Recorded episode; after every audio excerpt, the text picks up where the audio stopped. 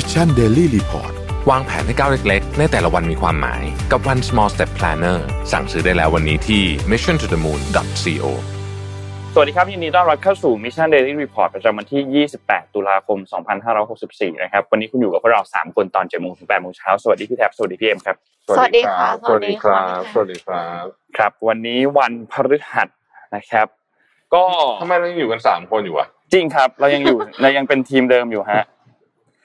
โอเค เราค่อยๆไปดูกันครับว่าวันนี้มีเรื่องราวอะไรบ้างนะครับ เดี๋ยวเราเริ่มต้นกันอันที่จำนวนการฉีดวัคซีนก่อนค่ะนะครับจำนวนการฉีดวัคซีนครับสำหรับวันที่ 26 นะครับ รวมๆแล้วเนี่ยฉีดไป 72 ล้านละอืมเพิ่มเติมมาประมาณ 8 แสนโดสนะครับ ก็เป็นเข็มที่ 1 40 ล้าน เข็มที่ 2 29 ล้าน และเข็มที่3เนี่ยประมาณ 2.2 ล้านนะครับเอ่อความคืบหน้าการฉีดวัคซีนครับ เป้าหมาย 100 ล้านโดสภายในสิ้นปีนี้นะครับไม่นับรวมเข็ม3นะครับเราฉีดไปแล้ว 69.8นะครับก็เหลืออีกประมาณ 30.1 ล้านโดสนะครับควรจะฉีดได้ประมาณ4แสนแต่ว่าล่าสุดเราฉีดได้7แสนประมาณ7แสน7นะครับก็ไม่ถือมีเป็ปันญเรื่องหาที่อะไรดีค่ะไม่มีปัญหาอะไรครับอืมสถานการณ์ผู้ป่วยครับตอนนี้อยู่ในโรงพยาบาลปกตินะครับประมาณ 42,000นะครับอยู่ในโรงพยาบาลสนาม 55,000นะครับเป็นผู้ป่วยอาการหนักลดลง 59 คนครับอยู่ที่ 2,355นะครับใส่เครื่องช่วยหายใจครับ ลดลง 10 คนครับอยู่ที่ 534 นะครับ แล้วก็รักษาหายประมาณเกือบเกือบ8,500 คนนะครับไปดูตัวเลขเศรษฐกิจกันบ้างครับว่าเป็นยังไงบ้าง เริ่มต้นที่เซ็ตครับอยู่ที่ 1,627.61 นะครับติดลบ 0.51%นะครับดาวโจนส์ครับติดลบ 0.25% NASDAQ ครับบวก 0.35% NYSE ติดลบ 0.16ฟุตซี่ครับติดลบ 0.14 และห่างเสงติดลบ 1.57 นะครับ ราคาน้ำมันดิบครับปรับตัวลงเล็กน้อยนะครับ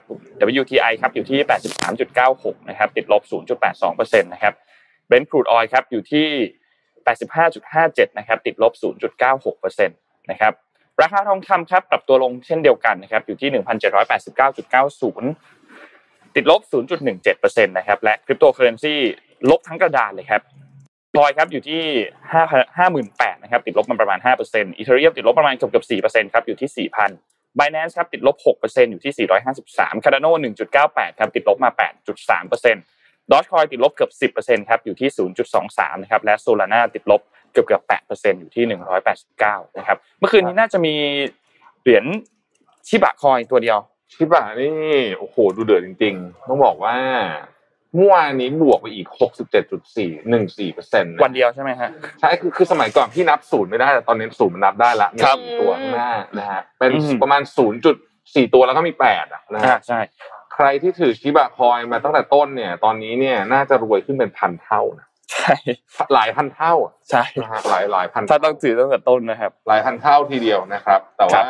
เอ่อส่วนใหญ่ก็ทนรวยไม่ได้ฮะครับขายไปหมดแล้ว ก็เป็นสถานการณ์วัดใจครับ ว่าว่าใจวางแผนกันมายังไงอ่าจะขายตอนนี้ก็มีคนบอกว่าหรืเฮ้ยเจ้าดอ e คอยที่เป็นพี่ของชิบะเนี่ยอืมจะตามไหมนะฮะนี่มันบ่อนคาสิโนชัดนั่นน่ะสิคะคือนะฮะคาดเดาไม่ได้เลยนะคะหวือหวาสุดไม่มีใครพูดถึงเรื่องของเอ่ออะไรนะๆ fundamental ฟันเดเมนทัลนี่ลืมหมดเลยนะฮะผมอยากเลื่อนด้วยเรื่องด้วยเรื่องนี้จังเลย เพราะว่าเรื่องนี้เป็นเรื่องที่ เอ่อเอาเดี๋ยวก่อนเดี๋ยวก่อนก่อนเริ่มก่อนเริ่มเพราะตอนนี้คนยังไม่เยอะนะฮะเอ่อ วันนี้ใครแชร์เร็ว สมมูลสมมูลอยู่ยังตื่นยังสมมูลใครแชร์เร็ว สมมูลตื่นแล้วสมมูลมาแล้ว วันนี้ skin moisture เบอร์ที่อยู่หน้าหน้านนท์อะนั่นน่ะทั้งสามอะอันนะฮะข้างหน้าเราตรงนี้ วันนี้แจกเลยสามสิบชุด เอาความเร็วนะฮะเอาความเร็วเพราะว่าสมมูลเร็วตลอดสุ่มได้นะสามสิบชุด สมมูล30ชุสุ่ดมพร้อมนะสมมูลลุย เราจะสุ่มภายในเจ็ดโมงสิบเอ็ดนาทีอ่าตอนนี้เจ็ดโมงสิบครับ เจ็ดโมงสิบนะโอ้โหจะก่อนไวเกินไปปะรออันนั่นแหละอ่าอ่าอ่าสมมูลสุ่มแล้วกันแต่ว่าเอาความเร็วอ่านะฮะอ่าสมมูลเราเริ่มต้นข่าวนี้ก่อนเพราะเป็นข่าวที่ใหญ่เหมือนกันแต่ว่าผมจะไม่พูดถึงตัว คนที่ทำให้ข่าวนี้เอ่อไอ้นั่นขึ้นมาแล้วเพราะผมรู้สึกว่าเขาก็คงจะได้รับบทเรียนพอสมควรแล้วเนี่ยนะฮะเอ่อแต่ว่าอยากจะพูดถึงเรื่องนี้ as a whole คือเรื่องของ body autonomy หรือว่าสิทธิในร่างกายโดยเฉพาะสิทธิในร่างกายเด็กครับ ซึ่งเอ่อ body autonomy เนี่ย จริง ๆ เป็นคำที่กำหนดโดย WHO นะครับอืมนะฮะคือไม่ใช่ว่าเป็นสับแสงที่เราคิดขึ้นมาเองนะฮะเป็นคำที่กำหนดโดย WHO อธิบายถึงสิทธิเหนือร่างกายของแต่ละบุคคลนะว่าเราเนี่ยจะต้องมีสิทธิ์ตัดสินใจด้วยตัวเอง โดยปราศจากอิทธิพล หรือการบังคับจากภายนอก ว่าเราจะทำอะไรค่ะเกี่ยวกับร่างกายของเรานะครับ ซึ่งเป็น concept ที่จำเป็นและสำคัญมากที่ต้องถ่ายทอดให้เข้าใจ ตั้งแต่เด็ก จริงค่ะ ตั้งแต่เด็กนะครับเอ่อเด็กนี่หมายถึงเด็กตั้งแต่คุยกันรู้เรื่องเลยนะ ตั้งแต่เอ่อไม่เกินสามขวบ ใช่ตั้งแต่ไม่เกินสามขวบนะครับ แล้วก็คนที่สำคัญที่สุดในเรื่อง concept นี้เนี่ยก็ไม่ใช่ใครที่ไหนหรอกครับ พ่อแม่นั่นเองค่ะนะเพราะว่าเป็นคนที่อยู่ใกล้ชิดเด็กและญาติพี่น้องนะครับ โดยเด็กเนี่ยต้องสามารถควบคุมสิ่งที่เกิดขึ้นกับร่างกายตัวเองได้ ยิ่งเขาทำได้มากเท่าไหร่เขามีแนวโน้มที่จะรอดพ้นจากการถูกคุกคามทางเพศ ความรุนแรงได้สูงมากขึ้นด้วยค่ะ และสามารถที่จะกล้าเล่าหากเกิดกรณีแบบนี้กับตัวเองได้มากขึ้นเออในฐานะผู้ดูแลผู้ปกครองเรื่องนี้ถือเป็นเรื่องสำคัญนะครับ เรามีหน้าที่แอสสังคมเลยเนี่ยนะฮะในการที่ทำให้ไม่ใช่เฉพาะบุตรหลานเรา แต่ว่าบุตรหลานของคนอื่นด้วยเนี่ยนะครับ เข้าใจถึงเรื่องนี้เพื่อลดความเสี่ยงในการตกอยู่ในสถานการณ์อันตราย เช่นการคุกคามทางเพศ harassment ต่างๆ การทำร้ายร่างกายเอิ่ม ทุกเรื่องเลยนะจริงๆไม่ใช่แค่คุกคามทางเพศอย่างเดียวคนอาจจะนึกถึงเรื่องนั้นเป็นเรื่องใหญ่ใหญ่เรื่องหนึ่งแต่ว่าการทำร้ายร่างกายเองอะนะครับ ก็เป็นเรื่องนี้เหมือนกันนะครับและเหตุการณ์เหล่านี้หากเกิดขึ้นกับลูกหลานของใครก็ตามเนี่ยนะฮะส่งผลกระทบในแง่ของจิตใจระยะยาวมากค่ะนะครับแล้วก็โอ้มันส่งผลต่อเรื่อง คือถ้าเกิดเราไปความมั่นใจด้วยอะหลายเรื่องอะคือถ้าเกิดเราไปย้อนดูเอ่อ ชีวิตของหลายคนที่เขามีปัญหา เช่น ติดยาเสพติดหรือติดเหล้าติดอะไรพวกนี้เนี่ยบางทีมันมีต้นเหตุมาจากเรื่องนี้เลยนะเยอะเยอะอะหลายกรณีนะครับ ดังนั้นการที่ทำให้เด็กๆ รับรู้และตระหนักถึงคำว่า body autonomy เนี่ยจะทำให้เขาเนี่ยมีพัฒนาการทางสังคม ทางอารมณ์ที่เหมาะสม ไม่ใช่เฉพาะกับตัวเองนะ กับคนอื่นด้วยอืมคือเราเรา autonomy ของเราเนี่ยในขณะเดียวกันเราก็ต้องรู้ว่าคนอื่นก็มีสิทธิในร่างกายของเขาค่ะเช่นเดียวกันนะครับ เรื่องนี้จึงเป็นเรื่องที่เด็กจำเป็นจะต้องเข้าใจขอบเขตที่เหมาะสมทางด้านร่างกายนะครับ เรียนรู้ความรู้สึกความเป็นเจ้าของร่างกายของเรานะฮะ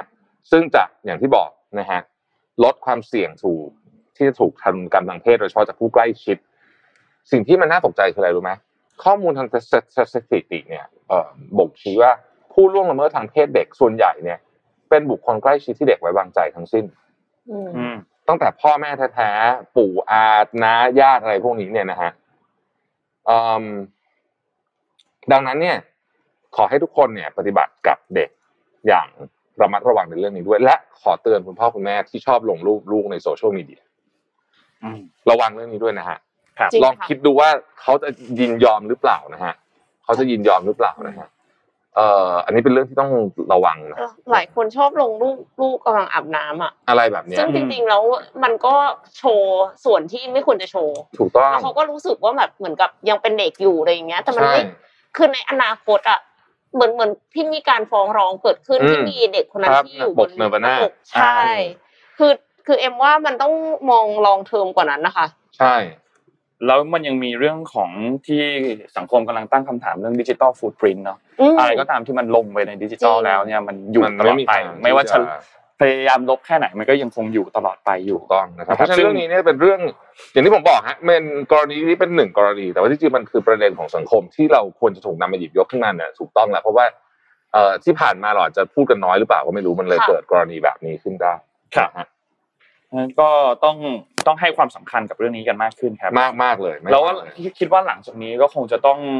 ให้ความรู้กันเรื่องนี้มากขึ้นอะจริงคือค่ะเคสนี้ที่เกิดขึ้นเนี่ย มันก็เป็นเคสที่ มันเป็นแค่เคสเดียวที่เราเห็นอะอืมแล้วมันก็ต้องมีเคสที่มันอเคยู่สใต้พรมอื่นๆอีกใช่เยอะมากโอ้เยอะเยอะเยอะเยอะๆฉะนั้นก็ต้องก็ต้องค่อยๆให้เด็กเข้าใจเรื่องนี้เนาะพอเด็กเข้าใจแล้วก็เรียนรู้ที่จะเอ่อการให้ consent หรือการปฏิเสธเรียนรู้เรื่องการปฏิเสธได้คือมันต้องค่อยๆ ปลูกฝังอะตั้งแต่เด็กค่อยๆไปเรื่อยๆเพราะเราเรารู้อยู่แล้วว่าเด็กที่อายุน้อยมากๆเขายังไม่สามารถที่จะให้คอนเซนต์ได้อืมเขายังไม่เข้าใจเรื่องนี้อะยังไม่รู้ว่าต้องทำยังไง เพราะฉะนั้นก็ผู้ปกครองคนใกล้ชิดคนใกล้ตัว ถ้าเห็นเหตุการณ์นี้เกิดขึ้น คุณสามารถเป็นหนึ่งในคนที่หยุดเหตุการณ์นั้นได้นะถูกต้องไม่ว่าไม่ว่าจะยังไงก็ตาม แต่อย่างที่บอกฮะเรื่องที่น่าเศร้านี่แหละ คือเรื่องที่คนที่ส่วนใหญ่แล้วเอ่อ ล่วงละเมิดทางเพศเด็กเป็นคนใกล้ตัวทั้งนั้นซึ่งซึ่งซึ่งซึ่งจริง ๆ ถ้าไปคุยกับพวกตำรวจก็จะก็จะทราบข้อมูลประมาณนี้เหมือนกันครับอะไปต่อเรื่องไหนดีฮะ เอาเรื่องนี้ดีไหมยังคงร้อนแรงอย่างต่อเนื่องครับ ก็ต้องได้งานหน่อยนะฮะเพราะว่าเอิ่มคือตอนนี้ไม่มีเรื่องอะไรร้อนแรงในแวดวงการเมืองมากกว่าประเด็นในพักพลังประชารัฐแล้วก็อ่าโอเคต้องใช้คำว่ารอยแตกร้าวนะฮะและความไม่ไว้วางใจครับของ ผมว่าตอนนี้ไม่ใช่แค่สองปาร์ตี้แต่แต่เยอะมากนะฮะเยอะมาก คือตอนนี้เนี่ยโอ้โห ต้องบอกว่าท่านนายกเองเนี่ยก็มี คือแสดงท่าออกท่าออกเลยท่าออกนะท่าออกว่าไม่ไว้วางใจ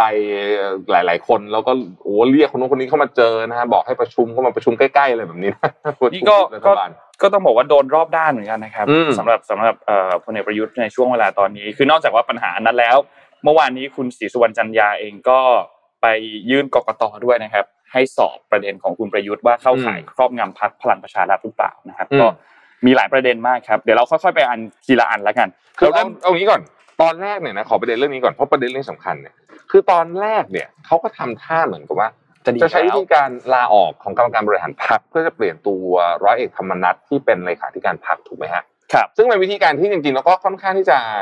ง่ายดีอืมนะเหมือนตอนทำกับแก๊งสี่กุมารอะครับนะฮะ ก็ลาออกไปครึ่งหนึ่งนะฮะยี่หกคนก็ลาออกสิบสี่คนนะฮะแล้วก็เริ่มใหม่เลยแล้วก็เริ่มใหม่นะครับ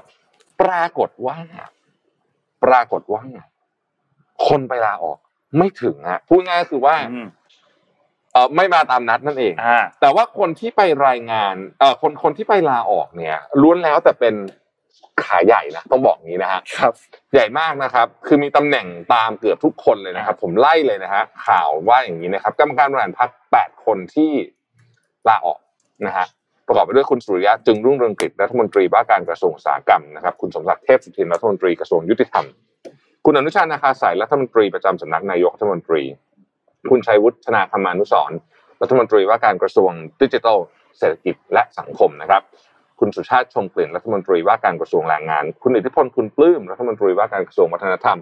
คุณสันติพร้อมพัฒน์รัฐมนตรีช่วยว่าการกระทรวงการคลัง คุณสรวุฒิเนื่องจำนงสสชนบุรีนะฮะแปดคนครับ โอ้โห ชื่อเป็นไงฮะบิ๊กเนมบิ๊กเนมหมดเลยเฮ้ยแต่ยังไม่พอ ไม่พอ เพราะว่าต้องไม่พอสี่คน ไม่พอครับ ไม่พอ เอ่อเพราะฉะนั้นเนี่ยสิ่งที่จะเกิดขึ้นคือวันนี้ครับ วันนี้เนี่ยนะครับพลเอกประวิตย นะครับ จะนัดประชุมคณะกรรมการบริหารพรรคอีกอืมครั้งหนึ่งนะครับ และมีข่าวว่าเมื่อวันก่อนนี้ก็คือวันไหนอะอังคารหรือพุธเนี่ยนะครับเอ่อคุณธรรมนัฐเข้าพบพลเอกประวิตยช่วงบ่ายๆที่บ้านป่ารอยต่อ ซึ่งจริงๆแล้วตอนนี้ควรจะเปลี่ยนชื่อจากมูลนิธิป่ารอยต่อเป็นอะไรสักอย่าง เป็นอะไรที่พลังประชารัฐวอนะรูมอะไรสักอย่างได้แล้วนะนะฮะครับ มีข่าวถึงขนาดที่ว่าตอนนี้เนี่ยพลเอกประยุทธ์เนี่ยมีความไม่ไว้วางใจกับ พรรคพลังประชารัฐถึงขนาดว่าอาจจะมานั่งเป็นหัวหน้าพรรคเอง ซึ่งข่าวนี้เริ่มแรงขึ้นเรื่อยๆนะฮะอืม เป็นไปได้เหมือนกัน ครับ เป็นไปได้เหมือนกันนะครับ เมื่อวานนี้มีออกมาให้สัมภาษณ์หลายคนเลยนะครับ คุณชัยวุฒิเองก็ออกมาให้สัมภาษณ์บอกว่าอืมโอเคเอ่อกระแสเรื่องการลาออกของคณะกรรมการบริหารพรรคตอนนี้เนี่ยยังไม่ได้มีใครลาออกนะแต่แค่พูดคุยกันมีการพูดคุยกัน แล้วก็บอกว่าคุณธรรมนัฐเนี่ยตอนนี้มีมีปัญหาอยู่ แล้วก็ขอให้สื่อมวลชนเองดูว่าในอดีตเนี่ยเกิดอะไรขึ้นกันมาบ้างนะครับ แล้วก็ย้ำว่า คือสื่อมวลชนก็ถามย้ำอะจี้เข้าไปอีกอะว่าคุณธรรมนัฐมีปัญหาใช่ไหมคุณชัยวุฒิเองก็ตอบว่า ผมคิดว่ามีนะ ไม่เช่นนั้น ไม่มีการพูดคุยกันเพื่อที่จะปรับโครงสร้าง แต่ขอไม่พูดในรายละเอียดในรายละเอียด เพราะเชื่อว่าประชาชนและสื่อมวลชนรู้อยู่แล้วว่าคืออะไร ขอให้เดินไปข้างหน้าและอย่าพูดถึงอดีตนะครับ คือช่วงนี้สัมภาษณ์สัมภาษณ์เยอะก็จะเจ็บตัวหน่อยนะฮะครับผมก็จะเจ็บตัวหน่อยฮะใช่ แล้วก็นอกจากนี้รองหัวหน้าพักครับคุณวิรัตรัตนเศรษฐ์นะครับ ก็ยืนยัน เช่นเดียวกันว่า เมื่อวานนี้ตอนช่วงเช้ายังไม่ได้รับใบลาออกจากคณะกรรมการพักกรรมการบริหารแม้แต่คนเดียว แต่จะเก็บกับตัวไว้ก่อนหรือไม่อันนี้ตัวเองก็ไม่ทราบเหมือนกันคือคุณวิรัตเนี่ยเขาอยู่ฝั่งที่จะโดนไงอ่าใช่ใช่ใช่ไหมครับ คือเขาอยู่ฝั่งที่อาอาจจะไปด้วยนะถูกต้องครับนะฮะคือคุณมันจะมีสองคนที่แน่ๆคือคุณนรุมนใช่ไหมฮะกับคุณเอ่อธรรมนัฐถูกไหม แต่ว่าคุณวิรัตเนี่ยก็เข้าข่ายครับ แล้วประเด็นที่ทุกคนระวัดระวังที่สุดเลยก็คือเวลาสื่อถามว่า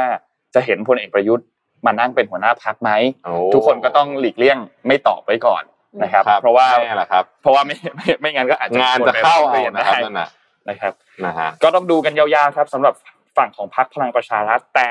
ฝั่งพรรคเพื่อไทยเองก็เช่นเดียวกันครับ ตอนนี้พรรคเพื่อไทย ทางด้านของคุณหมอชลนานเมื่อวานนี้เนี่ยก็ออกมาให้สัมภาษณ์นะครับ แล้วก็บอกว่า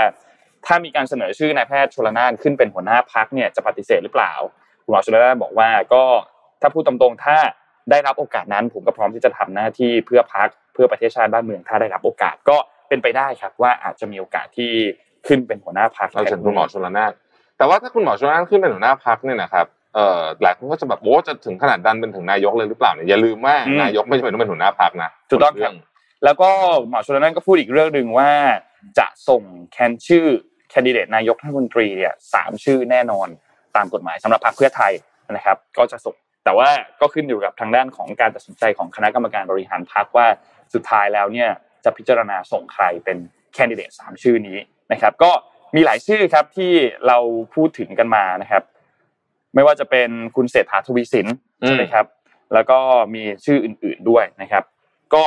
รอติดตามครับสำหรับสำหรับทราบข่าวว่าคุณฝั่งของพรรคอุ้งอิงจะมาเป็นที่ปรึกษาพักเหรออ๋อเหรอครับ เออเมื่อวานเห็นข่าวข่าวลืออะเป็นข่าวลือนะฮะอืมก็ซึ่งก็น่าสนใจมากครับๆถ้าเป็นอย่างนั้นจริงแล้ววันนี้มีจุดสำคัญอีกอันหนึ่งคือ ทั้งสองพักคือพักพลังประชารัฐ และพักเพื่อไทยมีการประชุมใหญ่สามัญประจำปี ครับพักเพื่อไทยมีการประชุมใหญ่สามัญประจำปีพักพลังประชารัฐมีการประชุมคณะกรรมการบริหารพักๆที่ขอนแก่นใช่ไหไหมอ่าเพื่อไทยที่ขอนแก่นเพราะฉะนั้นน่าน่าติดตามทั้งคู่เลยครับว่าว่าจะมีอะไรเกิดขึ้นบ้างนะครับอืมเพราะว่าโอเคพักเพื่อไทยเองเนี่ยเขาก็จะคาดว่าน่าจะมีการเปลี่ยนหัวหน้าพักนะครับ ซึ่งแคนดิเดตก็อย่างที่พูดเมื่อกี้ครับมีคุณหมอชลนานนะครับมีคุณเอ่อทวีสอดส่องนะครับแล้วก็คุณพงเทพเทพกัญจนานะครับ แล้วก็แน่นอนว่าน่าจะมีการเปิดชื่อแคนดิเดตนายกรัฐมนตรีด้วย รวมถึงเลือกการ เลือกตั้งกรรมการบริหารพรรคแทนตำแหน่งที่ว่างอยู่ แล้วก็เลือกตั้งกรรมการสรรหาผู้สมัครชุดใหม่ ส่วนพรรคพลังประชารัฐก็แน่นอนครับ ปรับโครงสร้างกรรมการบริหารพรรคที่มีข่าวลาออกกันอยู่หลายคน อืมติดตามนะฮะติดตามครับวันนี้ติดตามครับ วันนี้นะครับอ่าไปที่ข่าวเทคโนโลยีกันบ้างค่ะ เป็นเทคโนโลยีของที่จีนนะคะ South China Morning Post เนี่ย มี publish ข่าวมาข่าวหนึ่งบอกว่าจีนเปิดตัว quantum computer ที่เร็วที่สุดในโลกค่ะ ด้วยความเร็ว 1 มิลลิวินาที เท่ากับการทำงานของคอมพิวเตอร์ปกติ 30 ล้านล้านปีอืม30 ล้านล้านปี ตอนนี้ทำได้ภายใน 1 มิลลิวินาที มหาวิทยาลัยวิทยาศาสตร์และเทคโนโลยีในเหอเฟยนะคะ ในมณฑลอานฮุย ผู้นำการพัฒนา quantum computer เนี่ย พัฒนา quantum computer ที่เร็วที่สุดในโลกสำเร็จแล้วก็คืออย่างที่บอกไปนะคะทำงานด้วยความเร็ว 1 มิลลิวินาที ที่เทียบเท่ากับการทำงานของคอมพิวเตอร์ทั่วไปเนี่ย 30ล้านล้านปี จูชงจือมันมีสองสองตัว ตัวแรกเนี่ยชื่อว่าจูชงจือสองนะคะได้รับพัฒนาให้เป็น quantum computer ที่เร็วเป็นอันดับหนึ่งของโลก โดยมีตัวนำโปรแกรมขนาด 66 qubit เร็วกว่า supercomputer ที่เร็วที่สุด อย่าง Sycamore ของ Google ในขนาด 55 qubit ถึง 10 ล้านเท่าตัว แล้วก็ทำงานได้ซับซ้อนกว่า supercomputer ของ Google ได้ถึง 1 ล้านเท่าตัว นอกจากนี้ยังมี quantum computer อีกเครื่องหนึ่งนะคะชื่อจิ่วจางสองพัฒนาบนฐานของระบบแสง ซึ่งก็จะมีขอบเขตการใช้งานที่แคบกว่า แต่ก็สามารถทำงานด้วยด้วยความเร็วถึงหนึ่งแสนล้านล้านเท่าตัวเออคือมันเป็นหนึ่งตามด้วยศูนย์อีกยี่สิบสามตัวค่ะ เมื่อเทียบกับคอมพิวเตอร์ธรรมดาทั่วไปนี่คือแบบว่ามันก็เยอะคูมันมากเยอะเหมือนกันมากจนแบบมันไม่สามารถที่จะนับได้เลยทีเดียว อย่างไรก็ตามนะคะ คอมพิวเตอร์ทั้งสองตัวเนี้ยจะยังไม่ถูกนำมาใช้แทนคอมพิวเตอร์ทั่วไป เพราะว่ามันยังมีข้อผิดพลาดเยอะอยู่ค่ะ การทำงานของคอมพิวเตอร์พวกเนี้ยก็ต้องอยู่ในการควบคุมขั้นสูง แล้วก็ใช้งานอย่างเฉพาะเจาะจงด้วย ความตั้งใจของนักพัฒนาก็คือในอีกสี่ถึงห้าปีเนี่ยเขาจะแก้ bug ก่อน คือเขาจะทำให้คอมพิวเตอร์เนี่ยมันสามารถที่จะใช้งานได้ปกติ โดยที่ไม่มีข้อผิดพลาดมากนักนะคะคือคือวันก่อนที่ไปอ่านมาเนี่ย ต้องพยายามจะอธิบายแบบเท่าที่ผมเข้าใจแล้วกันนะเพราะว่าจริงๆผมคิดว่าผมก็เข้าใจน้อยมากเรื่องควอนตัมมันยากจัดยากมากมันยากเลยค่ะจัดนะคืออย่างนี้ ณเวลานี้ที่บอกว่าเร็วกว่าเครื่องคอมพิวเตอร์ที่เป็น supercomputer กี่สิบล้านปีเนี่ย มันคือ single task หมายถึงว่าทำงานหนึ่งอย่างอือหือแบบสมมติสมมติ ไม่เออไม่รู้ว่าสมมเล่นติแก้โจทย์อันหนึงแล้วกันเออเล่นเออเออแก้โจทย์อันหนึงอะอันเนี้ยทำได้เร็วกว่าจริงละ แต่ว่าตอนนี้เนี่ยปัญหาของควอนตัมคอมพิวเตอร์เนี่ยนอกจากเรื่องสารพัดบั๊กของมันแล้วเนี่ยคือความเสถียรอืคือมันจะทำงานได้แบบแป๊บเดียวอะแล้วมันก็จะค่ะแบบทำต่อไม่ได้ อันนี้คือแต่แต่แต่ว่าเอ่อพอได้ยินข่าวแบบนี้เนี่ย เราเนี่ยต้องต้องต้องกลับมานั่งคิดว่า มันทำมันจะเกิดอะไรขึ้นบ้างอืม นะฮะพี่เคยฟังใน TED Talk อันหนึ่งเขาเป็นเขาเป็นคนที่ทำพวกไอ้ cyber security firewall อะไรพวกนี้เขาบอกว่า คือลองนึกถึงนะ password เนี่ย จริง ๆ อะ password โดยหลักการเนี่ย มันสุ่มได้ถูกไหมค่ะอืมสมมติคุณมี password สิบหกตัว คุณก็ทำมันก็เป็นสองกำลังเท่าไหร่อ่า probability อะเนอะกี่แสนกี่ล้านกี่หมื่นล้านอะไรปกติคอมพิวเตอร์ที่เป็นคอมพิวเตอร์ที่เราใช้อยู่ทุกวันเนี้ย binary ที่เป็นศูนย์หนึ่งศูนย์หนึ่งเนี่ยมันต้องทำทีละหนึ่งมันเร็วแค่ไหนก็ตามมันต้องทำทีละทีละตัวทีละตัว ครั้งหนึ่งตึ๊ดตึ๊ดตึ๊ดตึ๊ดตึ๊ดตึ๊ดตึ๊ดเพราะฉะนั้นมันจะนานมากถูกไหมฮะอืมแต่ว่าควอนตัมมันไม่ได้ทำแบบนั้นควอนตัมเนี่ยมันทำพร้อมกันทั้สิบงหมดตัวเลเลยยเออ ดังนั้นเนี่ย ถ้าทำได้จริง ซึ่งตอนนี้ยังทำไม่ได้นะ ถ้าทำได้จริงเนี่ย ระบบที่คิดว่า secure ที่สุดตอนนี้ ก็ไม่สีเขียวแล้วค่ะ ก็ไม่ secure อีกแล้วอืมเอออันนี้อันนี้คือสิ่งที่ฝั่งคนที่เข้ารหัสเขาเป็นห่วงอืมนะฮะแต่ว่านั่นแหละ มันก็คือยังเป็นทฤษฎีอยู่ครับ มันยังเป็นทฤษฎีอยู่นะครับค่ะก็คือเขาบอกว่าควอนตัมคอมพิวเตอร์จูชงจือเนี่ยต้องถูกเก็บอยู่ในอุณหภูมิที่ต่ำมากนะคะต้องทำงานอย่างหนักด้วยระบบอัลกอริทึมที่ซับซ้อน แล้วก็มีการจำลองการเคลื่อนไหวที่เรียกว่าการเดินแบบสุ่มเหมือน เหมือนเดินบนหมากรุกอะค่ะซึ่งเป็นการเคลื่อนไหวแบบสุ่ม แล้วก็ไม่มีความเชื่อมโยงกับการเคลื่อนไหวก่อนหน้าอืมซึ่งก็คือทำยากมากในคอมพิวเตอร์ธรรมดาที่พี่แทบบอกไปนะคะจูชงจือสองเนี่ยสามารถคำนวณเชิงทฤษฎีการเดินแบบสุ่มบนกระดานหมากรุก 66 กระดานแบบพร้อมกัน ขณะที่จิวจางสองสามารถทำงานแบบสุ่มตัวอย่างโบซอน ซึ่งจำลองจำลองพฤติกรรมของอนุภาคแสง เมื่อวิ่งผ่านคริสตัลและกระจกซับซ้อนเป็นเขาวงกตซึ่งคอมพิวเตอร์ธรรมดาก็ทำไม่ได้เช่นกันค่ะอืมคืออันเนี้ยมันเกิดจากทุนจีน ทุนรัฐบาลจีนให้ให้ทุนวิจัยนะคะ แล้วก็กองทัพจีนเนี่ยก็อาศัยเทคโนโลยีควอนตัมในการรักษาความปลอดภัยสูงสุด ใช้สาย การสื่อสารเรดาร์นะคะ ซึ่งสามารถตรวจจับเครื่องบินล่องหนและอุปกรณ์นำทางสำหรับเรือดำน้ำนิวเคลียร์ได้ คือตอนเนี้ยคิดว่าเนี่ยคือการแข่งขันอีกอันหนึ่งที่สำคัญมากของสองมหาอำนาจเพราะว่ามันไม่มีใครทำในนอกเนี่ยครับคนอื่นทำมงตามไม่ทันอะ อืมก็คือมี Google แล้วก็มีจีนเออแล้วพอใครก็ตามที่ crack ออกก่อนปุ๊บเนี่ยสิ่งแรกที่เขาจะทำคิดว่านะแรกๆกันเนี่ยนะ คือไป crack database ของอีกฝั่งอ่าใช่ใช่ป่ะแน่ๆเลยอะเออเพราะอันเนี้ยมันเอาไว้สำหรับการ crack เข้า database ของอีกฝั่งหนึ่งเนี่ยได้เลยจริงๆเนี่ยของจริงเลยนะฮะมันเป็นคล้ายๆกับนวนิยายเรื่องหนึ่งของแดนบราวน์ที่ไม่ดังลองไปอ่านดูพี่จำชื่อไม่ได้ละเดี๋ยวหาชื่อก่อนมันเป็นอันที่ไม่ดังอะ คนเลยไม่ค่อยได้พูดถึงเท่าไหร่โหแต่ Cyber Security จะไม่มีอยู่จริงนะคะอย่างเงี้ยอ่าและและและมีคนสงสัยว่าอ้าวแล้วบล็อกเชนอะอืม เออ อันนี้น่าสนใจมาก เพราะว่าบล็อกเชนเนี่ยมันเบสจากเอ่อใช้คำว่าอะไรนะเบสจากเทคโนโลยีเก่าอะเทคโนโลยีเนี้ยครับ เรียกว่าเก่าเลยเหรอก็เออเออปัจจุบัน เทคโนโลยีปัจจุบันนะฮะนี่นี่นี่นี่นี่มีหนังสือของแดนบราวน์เล่มหนึ่งเก่ามากแล้วนะครับหนังสือเล่มนี้ แต่ว่าเผื่อใครอยากจะเอาไปอ่านนะฮะเดี๋ยวนะขอเฮ้ยทำไมวันนี้คอม save รูปไม่ได้เลยวะเดี๋ยวพี่โยนรูปขึ้นไป ครับ เขาพูดเรื่องคล้ายๆทำนองนี้ ก็ ก็ต้องติดตามครับ เพราะว่าเรื่องนี้เนี่ยเป็นเรื่องที่จีนกับสหรัฐเนี่ยสู้กันมาตลอดนะแล้วก็ทุกครั้งที่มีใครประกาศเหมือนกับแบบนี้ขึ้นมาเนี่ย อีกฝั่งหนึ่งก็น่าจะขอใช้ว่านั่งไม่ติดแล้วกัน ครับนะฮะอะถ้าดับเอารูปขึ้นได้นะฮะ Digital Fortress เป็นนิยายของแดนบราวน์โอเค อืมนะฮะอะไปต่อฮะ มีเรื่องที่ซูดานครับ จริงๆจะเล่าตั้งแต่วันพุธแล้วแต่ก็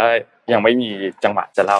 ที่ซูดานเพิ่งมีเหตุรัฐประหารเกิดขึ้นล่าสุดเลยเอาอีกแล้วเหรอนะครับ มีการยึดอำนาจของฝั่งกองทัพนะครับอืมรัฐประหารที่เกิดขึ้นเนี่ยก็ต้องบอกว่าที่ซูดานจริงๆแล้วเนี่ยความตึงเครียดทางด้านการเมืองมีมานานอยู่แล้วนะครับ เพราะว่าเศรษฐกิจของซูดานเองเนี่ยก็เจอกับวิกฤตรุนแรงแล้วก็มีวิกฤตรุนแรงตั้งแต่ก่อนที่จะมีโควิดแล้วพอมีโควิดมาก็ยิ่งรุนแรงเข้าไปอีกนะครับค่ะไม่ว่าจะเป็นปัญหาเรื่องของเงินเฟ้อที่สูงมาก การขาดแคลนอาหารขาดแคลนเชื้อเพลิง เชื้อเพลิง แล้วก็ ยารักษาโรคนะครับ ซึ่งการรัฐประหารครั้งนี้เนี่ยทำให้ก็มหาอำนาจหลาย ๆ ชาติก็หันที่หันกลับมามามาสนใจซูดานกันอีกครั้งหนึ่งอืมที่ไม่ยุ่งเกี่ยวกันมานานหลายปีนะครับ ทีนี้ BBC เขาก็สรุปมาครับมันมีสี่เรื่องที่ทุกท่านต้องรู้เกี่ยวกับเรื่องนี้นะครับ เราพูดถึงเรื่องของการรัฐประหารก่อน การรัฐประหารเนี่ยนะครับ ผู้นำทหารแล้วก็ผู้นำพลเรือนครองอำนาจร่วมกันมาตั้งแต่ปี 2019 นะครับ ก็ หลังจากที่ประธานาธิบดีโอมาอัลบาเชียนะครับ ที่ปกครองประเทศมาแต่เพียงผู้เดียวอย่างยาวนานมาก ถูกโค่นล้มลงนะครับ กองทัพก็ได้โค่นล้มบาเชีย แล้วก็ผู้คนได้ออกมาประท้วงจำนวนมากอยู่บนท้องถนนนะครับอืมเรียกร้องการปกครองที่เป็นของฝั่งคนเรือนนะครับทำให้กองทัพเองก็ต้องเจรจาแผนการเพื่อเปลี่ยนแปลงตัวประเทศเนี่ยให้ไปตามระบอบประชาธิปไตยนะครับ ทีนี้ซูดานเนี่ยอยู่ในช่วงของการเปลี่ยนผ่านนะครับ โดยทางผู้นำพลเรือนแล้วก็ผู้นำทหารเนี่ยปกครองประเทศร่วมกัน ทีนี้ก็ รู้จักกันในนามที่เรียกว่าสภาอธิปไตยหรือว่า sovereign council นะครับ ทีนี้ทั้งสองกลุ่มเนี่ยแน่นอนว่าก็ขัดแย้งขัดแย้งกัน แล้วไม่ได้ขัดแย้งกันแบบเงียบๆคือขัดแย้งกันแบบเปิดเผยเลยว่าว่าขัดแย้งกันนะครับทางด้านของผู้นำรัฐประหารซูดานเนี่ยนะครับพลเอกอับเดลฟัตตาอัลบูฮานนะครับก็ได้กล่าวว่ากองทัพเนี่ยได้ยึดอำนาจเมื่อวันจันทร์ที่ผ่านมาก็คือวันที่ 25 ตุลาคมที่ผ่านมา สาเหตุของการยึดอำนาจครั้งนี้คือเพื่อป้องกันสงครามกลางเมืองนะครับ ส่วนการประท้วงนะครับยังก็มีการประท้วงยังอยู่ต่อเนื่องนะครับในกรุงคาร์ทูมนะครับมีการปิดร้านค้า ปิดเส้นทางสะพานต่างๆ สายโทรศัพท์อินเทอร์เน็ตได้รับผลกระทบทั้งหมดนะครับและก็ตามรายงานที่เราได้รับมาตอนนี้คือมีผู้เสียชีวิตแล้วเนี่ยอย่างน้อยคือ 10 คนตั้งแต่มีเหตุความไม่สงบเกิดขึ้นนะครับในช่วงวันอังคารที่ผ่านมาครับมีการแถลงออกมาจากพลเอกบูอาฮานนะครับบอกว่า สิ่งที่เราได้พบอันตรายที่เราได้พบความวุ่นวายที่เราพบเมื่อช่วงสัปดาห์ที่แล้วเนี่ยอาจจะนำประเทศเข้าสู่สงครามการเมืองได้นั่นเป็นสาเหตุที่ทำไมเราถึงประกาศรัฐประหารเกิดขึ้นยึดอำนาจเกิดขึ้นเนี่ยนะครับ ซึ่งนายกรัฐมนตรีของซูดานเนี่ยก็จะถูกปลดแล้วก็กลับไปที่บ้านนะครับ แล้วก็หลังจากที่วิกฤตอะไรต่างๆจบก็ค่อยว่ากันอีกทีหนึ่งนะครับ ซึ่ง การยุบการปกครองของฝั่งพลเรือนตอนนี้นะครับ ก็ได้มีการจับตัวผู้นำทางการเมืองหลายคน มีการประกาศสถานการณ์ฉุกเฉินเกิดขึ้น แล้วก็กลุ่มการเมืองต่างๆเนี่ยก็ได้ปลุกเร้าให้ประชาชนเนี่ยออกมาประท้วงต่อต้านกองกำลังความมั่นคงนะครับผู้สื่อข่าว BBC ที่อยู่ในเมืองคาทูมตอนนี้เนี่ยเขาบอกว่าการที่พลเอกบูฮาเนี่ยได้เตรียมรายชื่อรัฐมนตรีที่ประกาศจะแต่งตั้ง รวมถึงแต่งตั้งหัวหน้าผู้พิพากษาใหม่ใน 2 วันเนี่ยก็มีการวางแผนอยู่แล้ว ว่าจะทำการก่อรัฐประหารเกิดขึ้นนะครับ ทีนี้เบื้องหลังความขัดแย้งอันนี้มันมีอะไรอยู่บ้างครับ ความขัดแย้งของที่ซูดานเนี่ยนะครับ ต้องบอกว่าผู้นำกองทัพหลายคนในช่วงรัฐบาลเปลี่ยนผ่านเนี่ยได้มีการเรียกร้องให้มีการปฏิรูปหลายอย่าง จากผู้นำพลเรือน ไม่ว่าจะเป็นการเรียกร้องให้มีการตั้งคณะรัฐมนตรีใหม่ ซึ่งทางผู้นำพลเรือนก็ก็ด้วยความที่ขัดแย้งกันอยู่แล้วเขาก็ไม่ได้สนใจข้อเรียกร้องอันนี้มากเท่าไหร่ แล้วก็เห็นว่ามันเป็นการรวบรวมรวบอำนาจด้วยนะครับ ต้องบอกว่า ตั้งแต่ปี 2019 มาเนี่ยนี่ไม่ใช่ครั้งแรกที่เกิดเหตุรัฐประหาร มีความพยายามในการจะเกาะรัฐประหารขึ้นมาหลายครั้งแล้วตั้งแต่ปี 2019 แต่ว่าไม่สำเร็จ แล้วก็ครั้งนี้เป็นครั้งที่สำเร็จนะครับเราต้องบอกว่า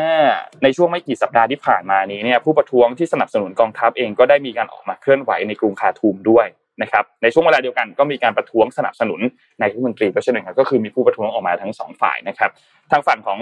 ฝ่ายสนับสนุนทหารเนี่ยก็กล่าวหารัฐบาลว่าล้มเหลวในการฟื้นฟูเศรษฐกิจของประเทศนะครับ แนวทางต่างๆเนี่ยไม่ว่าจะเป็นการปรับลดเงินอุดหนุนเชื้อเพลิงเนี่ยก็ทำให้คนบางส่วนเนี่ยค่อนข้างไม่พอใจนะครับ มาที่สถานการณ์ปัจจุบันครับ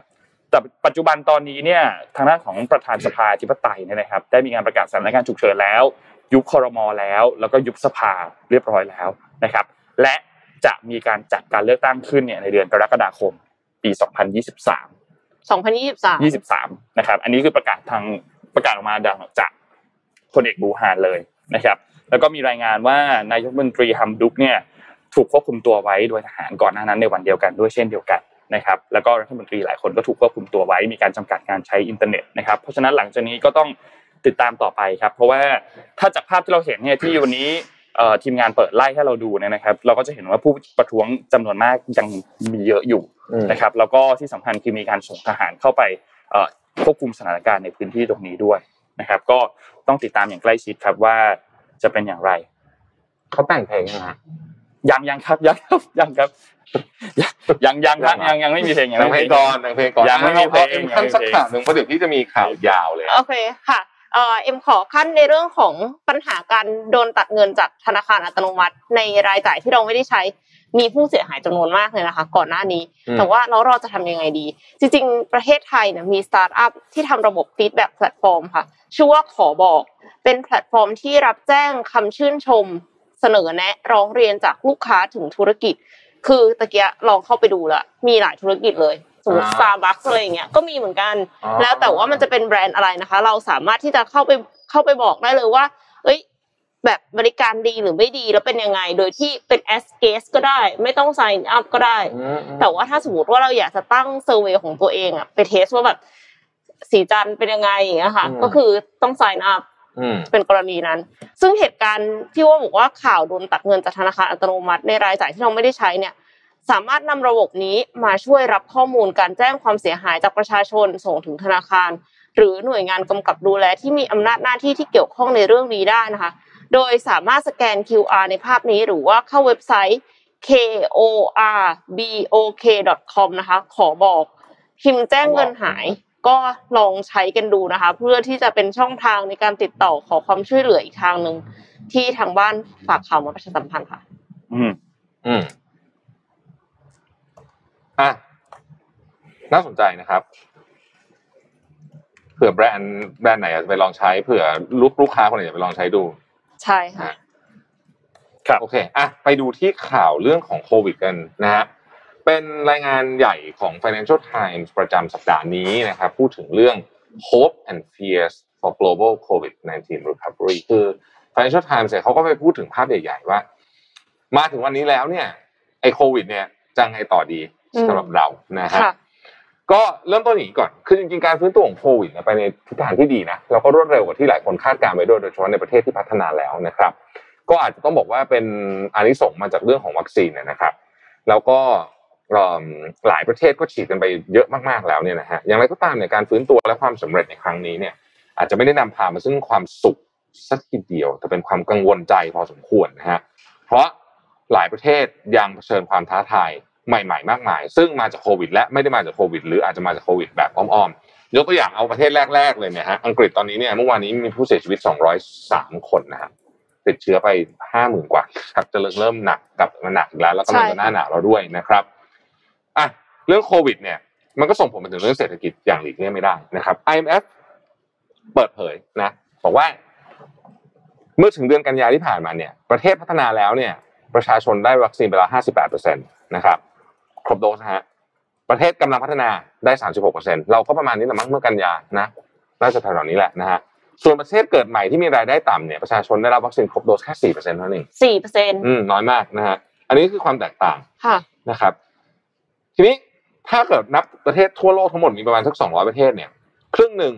ของประเทศ200ประเทศเนี่ยยังรับรับวัคซีนไม่ถึง40%ของจำนวนประชากรตามที่วางแผนไว้ในปีนี้นะครับ ดังนั้นหากการฉีดวัคซีนยังเป็นแบบนี้อยู่นะครับเ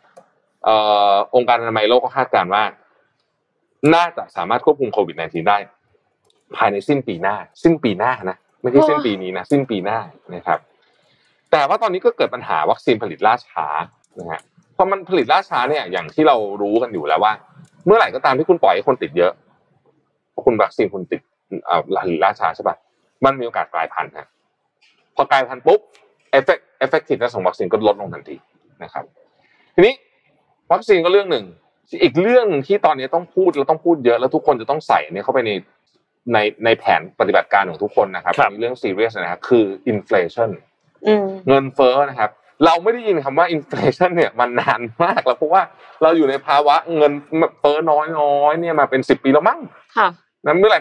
พี่ไม่พี่จำข่าวเรื่องอินฟล t i o n ที่ออกติดๆติดๆกันแบบเนี้ยไม่ได้แล้วว่าครั้งสุดท้ายเมื่อไหร่นะครับ IMF คาดการณ์ตัวเลข อินฟล t i o n อะคาดการณ์ตัวเลขอัตราการเจริญเติบโตของเศรษฐกิจโลกก่อนนะฮะปีนี้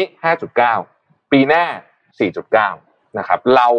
ต่ำกว่ามาตรฐานนะของประเทศไทยนะฮะค่ะซึ่งทั้งสองตัวนี้ก็ไม่ได้ผิดคาดอะไรนะครับเอ่ออย่างไรก็ดีเนี่ยเขาคาดกันว่า output หรือว่าผลิตผลผลิตมวลรวมในปี 2024 ของสหรัฐเนี่ยนะฮะจะจะเพิ่มสูงขึ้นกว่า 2.8%คือครับคือสหรัฐเนี่ยทิศทางค่อนข้างดี ได้รับผลกระทบน้อยบางกันเถอะ คนที่รับผลกระทบเยอะที่สุดคือเอเชียนะครับ IMF คาดการณ์ว่า output หรือว่าผลผลิตมวลรวมในปี 2024 ของเอเชียเนี่ยยกเว้นจีนนะอืมจะลดลงถึง 9.4%ลดลง 9.4เปอร์เซ็นต์เยอะมากเยอะอันนี้ถือว่าเยอะมากนะฮะสิ่งที่มันเกิดขึ้นคือโควิดเนี่ยสร้างความเสียหายต่อประเทศที่กำลังพัฒนาและด้อยพัฒนารายได้กลางรายได้ต่ำมากมากมากมากกว่าเยอะเลยค่ะ ส่วนหนึ่งเพราะว่าประชาชนได้รับผลกระทบโดยตรงคำว่าได้รับผลกระทบโดยตรงคือโควิดมันมาเปลี่ยนวิถีชีวิตของเขาโดยตรงค่ะ รัฐบาลไม่สามารถที่จะอุดหนุน เงินได้เพียงพอนะครับอืมประชากรมีรายได้ต่ำส่วนใหญ่เข้าถึงระบบสาธารณสุขไม่ดี รัฐบาลสนับสนุน เงินไม่พอเอ่อปิดกิจการไปเยอะนะครับ นักเรียนเอ่อได้รับความเดือดร้อนจากการเรียนออนไลน์อืมอุปกรณ์ไม่พร้อม อะไรพวกเนี้ยมันมาจากเรื่องของความขาดแคลนทุนทรัพย์เป็นจริงค่ะเบสทั้งสิ้นนะครับ นอกจากนี้เนี่ยถ้าเราไปดูทิศทางนะฮะไม่ว่าจะเป็นประเทศที่พัฒนาแล้วประเทศกำลังพัฒนาและประเทศด้อยพัฒนาจริงๆก็ต่างประสบปัญหาการว่างงานจำนวนมาก โดยเฉพาะกลุ่มเด็กจบใหม่และกลุ่มเด็กกลุ่มแรงงานที่ขาดทักษะนะครับค่ะถึงแม้จะมีการฟื้นตัวของการจ้างงานแล้วนะครับ แต่ถ้าไปดูกันแบบเฉลี่ยทั่วโลกนะ เราไม่เจาะไปเป็นประเทศประเทศนะ และไปดูงานหลายๆเลเวลไม่เอาเฉพาะงานระดับที่รายได้น้อยเนี่ยนะครับ เราจะพบว่าอัตราการจ้างงานเนี่ย ยังคงอยู่ในระดับต่ำเมื่อเทียบกับก่อนโควิด -19 นะฮะผลมาจากการเผชิญแรงกดดันจากเงินเฟ้อที่พุ่งสูงทะลุเพดานอัตราเงินเฟ้อตอนนี้เนี่ยนะฮะเมื่อกี้ให้ดูกราฟไปนะเงินเฟ้อตอนนี้เนี่ย all time high ในรอบ 10 ปีนะ ไม่ใช่ all time high เป็น 10 year high นะ แล้วก็สินค้าหลายอย่างที่เป็นสินค้าจำเป็นเนี่ยยังราคาพุ่งแบบฉุดไม่อยู่ โดยเฉพาะน้ำมันและแก๊ส นะครับน้ำมันและแก๊สรวมถึงการขาดแคลนเซมิคอนดักเตอร์ที่เป็นเสมือนหัวใจสำคัญของการผลิตในหลากหลายอุตสาหกรรม ส่งผลให้ราคาวัตถุดิบและค่าขนส่ง ปรับตัวขึ้นสูงไปด้วย เออใครอยากฟังเรื่องน้ำมันแบบละเอียดละเอียดไหมอยากค่ะ เพราะว่าเมื่อวานนี้พี่เพิ่งประชุมบอร์ด OR เราบอกว่าเอ้ยรู้สึกว่าเราโดนทุกรอบ เวลาเป็นเวลาราคาน้ำมันขึ้นใช่ป่ะเมื่อวานเนี้ยมีข้อมูลที่เป็นเชิงลึกมาก ๆเลยนะในในแง่ของว่าราคาน้ำมันจริงๆแล้วประเทศไทยมันมีอะไรบ้างนะฮะ แล้วไม่ไม่ใช่แค่ว่ามันประกอบด้วยอะไรบ้าง แต่มันมีอะไรที่เข้ามาเป็น player บ้างและใครบ้างที่อยู่ใน player นี้ เดี๋ยววันหลังเดี๋ยวจะไปขอข้อมูลเข้ามาว่าเล่าอะไรได้บ้างเดี๋ยวเดี๋ยวจะมาเล่าให้ฟังว่าโอ้ดีครับละเอียดละเอียดาเป็นสใจยังไงนะฮะเอิ่มอีกเรื่องหนึ่งเป็นคำที่เราต้องสร้างความคุ้นเคยไว้เลยเพราะตอนนี้หนังสือพิมพ์ฝรั่งใช้เยอะมาก price wage spiral นะ price wage spiral คือ ราคาของกับราคาค่าจ้างมันตามกันขึ้นไม่ทัน เนี่ยอันนี้เกิดขึ้นในประเทศกำลังพัฒนาเยอะ ก็คือของแพงเร็วอือฮึค่าจ้างตามไม่ทันอ๋อนะฮะมันก็เลยเป็น spiral ไงใช่ไหมค่ะครับเนี่ยเอ่อพอทำให้ตอนเนี้ย วิถีชีวิตของผู้คนเนี่ยมันลำบากจริงค่ะๆจริง ๆ นะครับ แล้วก็เงินเฟ้อที่คาดการไว้ตอนแรกรายงาน IMF ว่าแป๊บเดียวมั้งก็คงหายอะไรอย่างเงี้ย ดูทรงแล้วไม่แน่ อาจจะยาวนานกว่าที่คาดการไว้และถ้าเงินเฟ้ออยู่ในระดับสูงขนาดนี้ ดอกเบี้ยต้องขึ้นเนี่ยนะครับ ปริมาณหนี้ที่เกาะไว้ในช่วงของโควิด ประเทศก่อนหนี้ไว้มโหฬารแล้วถ้าดอกเบี้ยขึ้นปุ๊บเนี่ยก็แปลว่าคุณต้อง service ไอ้หนี้ก้อนนั้นเนี่ย ด้วยภาระที่สูงขึ้นตามไปด้วยอืมนะครับเพราะฉะนั้นเนี่ยต้องบอกว่าตอนนี้เนี่ยการคาดเดาอนาคตเป็นเรื่องที่ยากมากนะฮะมีความเสี่ยงเต็มไปหมด ไม่ว่าจะเป็นความเสี่ยงเรื่องไวรัส ความเสี่ยงเรื่อง supply demand ความเสี่ยงเรื่องเงินเฟ้อความเสี่ยงเรื่องนโยบายการเงินนะครับ แล้วก็ความวุ่นวายและราคาสินทรัพย์ที่ มีการเคลื่อนไหวในแบบที่เราคาดเดาได้ยากจริงๆนะฮะโดยเฉพาะ asset class ใหม่ๆ เช่นตระกูลพวกคริปโตพวกนี้เป็นต้นนะครับดังนั้นเนี่ยผมชอบภาพนี้นะ เป็นภาพจบของรายงานฉบับนี้ stay alert แล้วก็ save lives คือคุณต้องต้อง alert มากๆนะครับอืมเป็นปีที่ยากจริง ๆ เป็นปีที่ยากจริงครับๆนะฮะของ ทุกคนหมายถึงปีหขน้าองของทุกคนเลยอืมอะฮะปีหน้าหมายถึงปีนี้ก็ไม่ยากหรอคะพี่ปีแฮนี้กยากไงปีนี้ยากแต่มันจะจบแล้วไงคือแบบก็อืมทุลักทุเลกันมา แต่ว่าปีหน้าเนี่ยอย่าเพิ่งคิดว่าจะง่าย โอ้ยเราพูดกันถึงปัญหาอยู่นนท์ขอพาพาดดิ่งไปจนสุดเลยแล้วกันนะฮะฮะเอ่อมีรายงานอันหนึงออกมาครับเป็นรายงานของโครงการสิ่งแวดล้อมแห่งสหประชาชาติ United Nations Environment Program หรือว่า UNEP เนี่ยนะครับ ก็มีการเผยแพร่รายงานการแพร่กระจายก๊าซคาร์บอนไดออกไซด์หรือว่า emission gap report ประจำปีเขามีทุกปีอยู่แล้วนะครับ โดยรายงานอันนี้เนี่ยก็จุดประสงค์ของเขาคือต้องการที่จะเตือนให้ทั่วโลกเนี่ยให้ความสนใจให้ความสำคัญกับเรื่องของการลดการแพร่กระจายก๊าซคาร์บอนไดออกไซด์หรือว่าก๊าซเรือนกระจกที่มีอยู่ณปัจจุบันตอนนี้เนี่ยนะครับ ซึ่งทางรายงานอันนี้เนี่ยบอกว่า ถ้าณตัวเลขปัจจุบันนะค่ะเรากำลังมุ่งหน้าไปอยู่ไปไปทางเส้นทางที่ทำให้อุณหภูมิของโลกเนี่ยสูงขึ้นเฉลี่ยประมาณ 2.7 องศาเซลเซียสค่ะในศตวรรษนี้ นะครับในรายงานอันนี้เนี่ยเพิ่งออกเมื่อวันที่ 26 ตุลาคมที่ผ่านมานะครับก่อนที่จะมีการประชุม COP 26 ในวันที่ 31 ถึงวันที่ 12 พฤศจิพฤศจิกายนที่จะถึงนี้นะครับที่กลาสโกสกอตแลนด์นะครับโดยวาระสำคัญที่จะมีเรื่องนี้แน่นอนเลยคือ เรื่องของการกำหนดแผนการลดการปล่อยก๊าซคาร์บอนไดออกไซด์ของนานาประเทศเนี่ยก็มีเป้าหมายหลักเลยคือ เขาต้องการที่จะให้อุณหภูมิของโลกเนี่ยมันเพิ่มขึ้นไม่เกิน 2 องศาเซลเซียส จากรายงานนี้คือ ถ้าไม่ทำอะไรเลยคือเพิ่มขึ้น 2.7 นะอือฮึให้ลดลงมาเหลือประมาณไม่เกิน2นะครับ ซึ่งอยู่เหนือระดับก่อนยุคอุตสาหกรรมนะครับ แล้วก็เป้าหมายใหญ่ที่สุดเนี่ยอยู่ที่ 1.5 องศาเซลเซียส เพื่อที่จะหลีกเลี่ยงภัยพิบัติที่จะเกิดขึ้นจากการเปลี่ยนแปลงของสภาพภูมิอากาศนะครับ รายงานอันนี้เนี่ยเป็นรายงานที่เขาวิเคราะห์ข้อมูลมาจากกลไกการมีส่วนร่วมของแต่ละประเทศนะครับ ไม่ว่าจะเป็น แผนการดำเนินงานที่จัดส่งมาให้กับสหประชาชาติก่อนที่จะมีการประชุม COP 26 นะครับ และที่สำคัญคือมีกว่า 120 ประเทศนะครับ ที่มีการประกาศว่าเขาให้คำมั่นเลย ว่าจะลดการแพร่กระจายก๊าซคาร์บอนไดออกไซด์โดยมีเป้าหมายเป้าหมายจนถึงปี 2030 นะครับ แล้วก็พอรวมๆแผนการดำเนินงานของทุกประเทศมาแล้วเนี่ยนะครับพบว่าสามารถลดการแพร่กระจายคาร์บอนไดออกไซด์ทั่วโลกลงได้ประมาณ 7.5%ภายในปี 2030 ทีนี้ คำถามคือ มันดีกว่าเป้าหมาย หรือมันต่ำกว่าเป้าหมายอืมคำตอบคือมันยังคงต่ำกว่าเป้าหมายอยู่ค่ะนะครับในการที่เราจะต้องหลีกเลี่ยงการเอ่อเปลี่ยนแปลงของสภาพภูมิอากาศเนี่ยนะครับ และแน่นอนเลยเป้าหมายใหญ่สุดของเรา 1.5 องศาเซลเซียสนี้ ถ้ายังมีแค่ตัวเลขลดการปล่อยคาร์บอนไดออกไซด์ 7.5%เป้าหมายนี้เป็นไปไม่ได้แน่นอนอือฮึนะครับ นอกจากนี้ครับในรายงานนี้เนี่ยยังชี้อีกว่าการคงระดับอุณหภูมิของโลกให้เพิ่มขึ้น ต่ำกว่า 1.5 องศาเซลเซียสเนี่ยเป็นสิ่งที่จำเป็นมากๆ และตัวเลขที่เราต้องแตะคือ ลดการแพร่กระจายก๊าซคาร์บอนไดออกไซด์ให้ได้ 55%ภายในปี 2030 เมื่อกี้นนท์บอกว่า แผนที่นานาประเทศส่งมาให้ก่อนที่จะมีการประชุมเนี่ยลดได้ 7.5%ภายในปีอืม2030 แต่ตัวเลขที่เราต้องการคือ 55%เพราะฉะนั้นไม่ยังได้มีเลยนะยังมีอีกเยอะมากที่เราต้องการคือ 7 เท่าอะครับ ต้องการความใกล้เคียงอะนะเพิ่มขึ้นอีก 7 เท่านะ ไม่งั้นอาจจะมี ผลกระทบที่เกิดขึ้นมีภัยพิบัติที่เกิดขึ้นนะครับทางด้านของคุณอินเจอร์แอนเดอร์สันครับเขาเป็นกรรมการบริหารของ UNEP เนี่ยเขาก็บอกว่าเพื่อให้มีโอกาสเพิ่มขึ้นเพื่อให้มีโอกาสที่มันเพิ่มขึ้นสำหรับโอกาสในการจำกัดการเพิ่มขึ้นของอุณหภูมิโลกเนี่ยเรามีเวลา 8 ปี ก็คือไปจนถึงปี 2030เนี่ยนะครับในการลดการปล่อยก๊าซเรือนกระจกลงประมาณครึ่งหนึ่งนะครับ8ปีในการวางแผน 8 ปีในการกำหนดนโยบาย และ 8 ปีในการดำเนินการ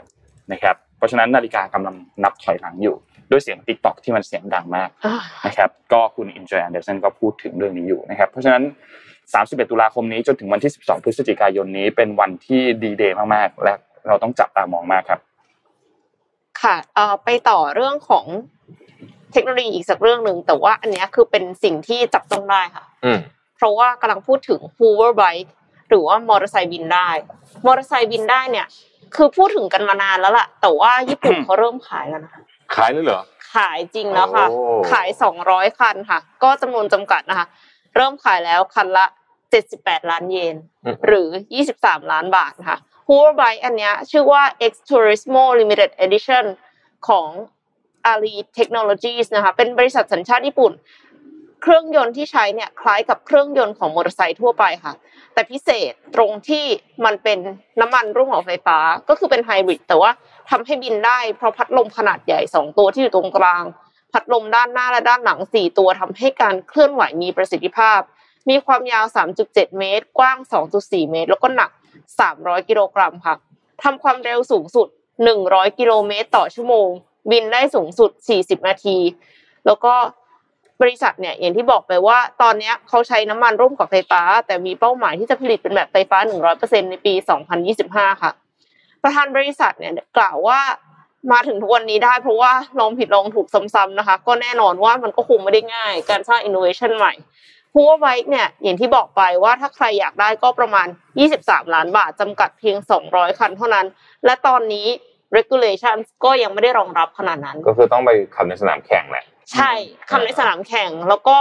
อาจจะขับที่ทะเลได้ คือในพื้นที่ที่ไม่ได้รบกวนคนอื่นอืมแต่ว่าเขากำลังขออนุญาตอยู่เพื่อที่จะให้เอาไปใช้ในพื้นที่ภัยพิบัติได้อ่าเพราะว่าเวลาที่พื้นที่ภัยพิบัติเนี่ยถนนมันพังทลาย ดังนั้นมันก็ยากที่จะเอาความช่วยเหลือเข้าไปได้ใช่ไหมคะแล้วเฮลิคอปเตอร์ก็ไม่ได้ว่าลงได้ทุกที่ถูกดังนั้น hoverbike เนี่ยก็น่าจะเป็นอีก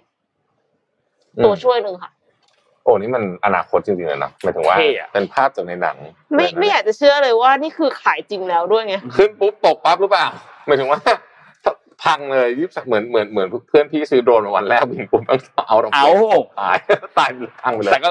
คือแล้วดูแล้วก็ต้องใส่ชุดแบบเกิดขึ้นบ่แน่อยนหนาอ่าต้องแน่นหนาแน่นหนาคือมันลอยอยู่ข้างบนแล้วคือไม่ได้มีอะไรที่มารัดขนาดนั้นอะม เอ๊ะเมื่อกี้พี่เอ็มพูดว่าลอยสูงที่สุดเนี่ยได้ประมาณกี่เมตรนะอ๋อเขาไม่ได้บเคอยกไม่ได้บอกค่ะข้อมูลมาใช่ไหมค่ะ แต่ว่าเขาบอกว่าทำความเร็วสูงสุด 100 กิโลเมตรต่อชั่วโมงบินสูงสุดแต่40แค่นาแค่ทีนี้ก็สูงอะนะที่เพื่อนเห็นในรูปใช่เนี่ยนะใช่ก็ถือว่าใช้งานได้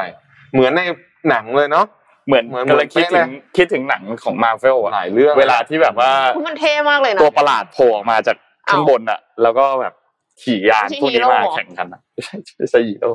ฮีโร่อะ เออวันนี้อยากจะมามาคุยเรื่องโซเชียลมีเดียกับกับเขาเขาชื่อว่า Age of Envy เป็นรายงานของ BBC น่าสนใจค่ะนะฮะว่าโซเชียลมีเดียเนี่ยมันทำอะไรกับกับเราบ้างในเชิงของใช้คำว่าอะไรอะการเปลี่ยนความรู้สึกต่อคนอื่นและความรู้สึกต่อตัวเองนะครับ ปัจจุบันในโซเชียลมีเดียได้เข้ามีบทบาทในชีวิตเราอย่างมากอะนะครับทำให้เราสามารถเห็นวิถีชีวิตของผู้คนได้มากขึ้น แต่ในขณะเดียวกัน ความเข้าถึงที่ง่ายนี้เนี่ยก็ทำให้เกิดการเปรียบเทียบระหว่างกันมากขึ้นเช่นกันนะครับ การเปรียบเทียบนี้เกิดเอ่อเป็นช่องว่างนะฮะของสิ่งที่เรามีกับสิ่งที่เราอยากมีอืมบางทีเนี่ยเราไม่รู้ตัวด้วยว่าเรารู้สึกช่องว่างนั้นเกิดขึ้น ช่องว่างนี้เป็นสาเหตุที่ทำให้เราเจ็บปวดค่ะแล้วก็ทำให้เรารู้สึกอิจฉานะครับ แต่บ่อยครั้งเนี่ยเราไม่รู้หรือไม่ยอมรับความจริงที่ว่าเรากำลังอิจฉานะครับคำถามคือ การปิดบังความรู้สึกอิจฉาเนี่ย ส่งผลดีต่อเราจริง ๆ หรือนะครับ ความอิจฉาคืออะไรนะเมื่อพูดถึงความอิจฉาเนี่ยเราต้องย้อนกลับไปในยุคสมัยกรีกนะฮะอริสโตเติลได้ให้คำนิยามของความอิจฉาเนี่ยไว้ว่าความอิจฉาคืออารมณ์ที่ไม่ดี เพราะมันจะพรากความดีไปจากเรา คนที่อิจฉาต้องการฉุดคนอื่นให้ต่ำลง เพื่อให้คนอื่น เพื่อให้ตนเองอยู่สูงกว่า เมื่อความอิจฉาถูกแทนที่ด้วยความดี เมื่อเมื่อนั้นความดีบนโลกจะค่อยๆน้อยลง นะฮะเอิ่มในมุมมองของความอิจฉาต่อเอ่อศาสนาแล้วกันนะคือศาสนาต่อความอิจฉาแล้วกันนะครับค่ะในมุมมองศาสนาคริสต์ที่มีแต่ความอิจฉาเนี่ยในยุคกลางตอนต้นได้เกิดหลักคำสอน death envy หรือบาปที่นำไปสู่ความตาย และในคำสอนนั้นเนี่ยหลักเอ่อมันมันเป็นคำอธิบายถึงถึงความชั่วร้ายของอารมณ์นะฮะความอิจฉากลายเป็นลักษณะของความชั่วร้ายของอารมณ์อันหนึ่ง ในศตวรรษที่ 18 เนี่ยนักปรัชญาชาวเยอรมันเนี่ยคิดว่าความอิจฉาทุกรูปแบบคือพลังทำลายล้างเขานิยามความอิจฉาว่าเป็นเอมหรือว่าจุดมุ่งหมายจุดมุ่งหมายความอิจฉาคือความปรารถนาของใครคนหนึ่งที่ต้องการทำลายความโชคดีของใครคนหนึ่งเนี่ยอันนี้เป็นนักปรัชญาชาวเยอรมันนะครับเอ็มมานูเอลคันต์นะครับจากการวิจัยพบว่าถึงแม้ว่าเราจะปกปิดด้วยการบอกว่าตัวเองไม่ได้รู้สึกอิจฉา แต่สิ่งที่ปกปิดไม่ได้เลยคือ แววตาอืมนะครับ หนังสือ The Divine Comedy ของดันเต้อะนะฮะได้พรรณนาถึงความอิจฉาในนรกไว้ว่าเปลือกตาของม่านบางตาเหล่านี้ถูกเย็บปิดด้วยได้ายเหล็ก จุดมุ่งหมายของการเย็บเปลือกตาคือเพื่อไม่ให้ผู้กระทำความผิดมองเห็นและใช้สายตาอิจฉาริษยาจ้องมองไปที่ผู้มีชีวิตที่ดี และยังเป็นวิธีการปกป้องคนอื่นจากสายตาอาฆาตของผู้ที่อิจฉาอีกด้วยนะนี่คือในหนังสือของดังเต้นะครับ นอกจากนี้ดวงตาที่ถูกปิดยังเชื่อมโยงกับ NVI นะฮะที่เชื่อกันในหลายวัฒนธรรมว่า สามารถทำให้ผู้ถูกมองได้รับบาดเจ็บหรือโชคร้ายได้ NVI เนี่ยหน้าตาอย่างนี้เนี่ยนะครับอืมมันเกิดจากการจ้องมองด้วยความอิจฉาหรือความเดียดฉันท์นั่นเองนะครับกลับมาที่โซเชียลมีเดียเริ่มไปไกลละนะโซเชียลมีเดียเนี่ยนะฮะ อย่างอย่างอย่าง Facebook Instagram หรืออะไรก็แล้วแต่เนี่ยเป็นช่องทางในการแชร์เรื่องราว ซึ่งก็เป็นเรื่องที่ดีนะครับหรือรูปภาพแต่ไอ้ของพวกนี้เนี่ยมันกระตุ้นความรู้สึกอิจฉาของผู้อื่นอย่างง่ายดายเลยทีเดียวนะครับศาสตราจารย์อีธานครอสเนี่ยนะฮะนักจิตวิทยาจาก University of Michigan กล่าวว่า เรามักพิจารณาว่าควร present ตัวเองอย่างไรให้ผู้อื่นเห็นโอ้โหเรื่องนี้เรื่องจริงมากนะฮะเวลาถ่ายรูปทีนึงเนี่ยอื้อหือเลือกกันแต่งแล้วแต่งอีกใช่ไหมอืมเนื่องจากว่า ฟังก์ชันของโซเชียลมีเดียเนี่ยทำให้เราสามารถใส่ฟิลเตอร์เลือกนู่นเลือกนี่ทำแสงทำภาพได้อย่างไม่จำกัดนะครับ สิ่งเหล่านี้ทำให้กระบวนการลงรูปของเรานานขึ้น และกลายเป็นความเคยชินไปแล้วนะครับ และคนอื่นเขาก็รับอันนั้นมาแล้วเขาก็รู้สึกว่า คือคือบางคนมันก็จะคิดอะนะฮะคนใช้ผู้หนึ่งเปิดเผยว่าเขารู้สึกผิดกับการถ่ายรูปแบบเดิมๆเป็นจำนวนกว่า 20-30 รูปเพื่อหารูปที่สมบูรณ์แบบที่สุดนักจิตวิทยากล่าวว่าโซเชียลมีเดียเปรียบเสมือนทุ่นระเบิดแห่งความอิจฉาบ่อยครั้งที่ เราไม่รู้ว่า ใครกำลังอิจฉาเราอยู่ อืม และบ่อยครั้งเราก็อิจฉาเขาเหมือนกันนะฮะอันนี้ใช่เป็นความอันตรายอย่างหนึ่งนะครับ จากการใช้โซเชียลมีเดียไม่เพียงกระตุ้นความอิจฉาของเราจนส่งผลให้โซเชียลมีเดียเนี่ย มันยังเป็นการเพิ่มความนิยมให้กับคนที่เรารู้สึกอิจฉาอีกด้วยนะครับพลังความอิจฉาเนี่ยเป็นยังไงนะความอิจฉาส่วนใหญ่เกิดจากความจริงที่ว่า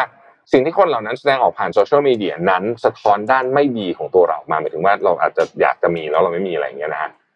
และส่วนใหญ่ที่เข้ามาอยู่ในโซเชียลมีเดียเขาก็จะเป็นเพื่อนเพื่อนร่วมงานของเรา คือเรารู้จักเขา มันยิ่งเพิ่มพลังความอิจฉาเพิ่มขึ้นไปอีกอืมนะฮะค่ะแม้ว่าความอิจฉาทำให้รู้สึกแย่ไร้คุณค่าแต่ขณะเดียวกัน พลังความอิจฉาสามารถกระตุ้นและขับเคลื่อนให้เรามีความพยายามเพื่อบรรลุเป้าหมายได้มากขึ้นนะครับ ในบางวัฒนธรรมมองความอิจฉาเป็นพลังบวกนะ เช่นในรัสเซียเนี่ย ได้แบ่งความอิจฉาเป็นสองสี คือสีขาวกับสีดำนะครับ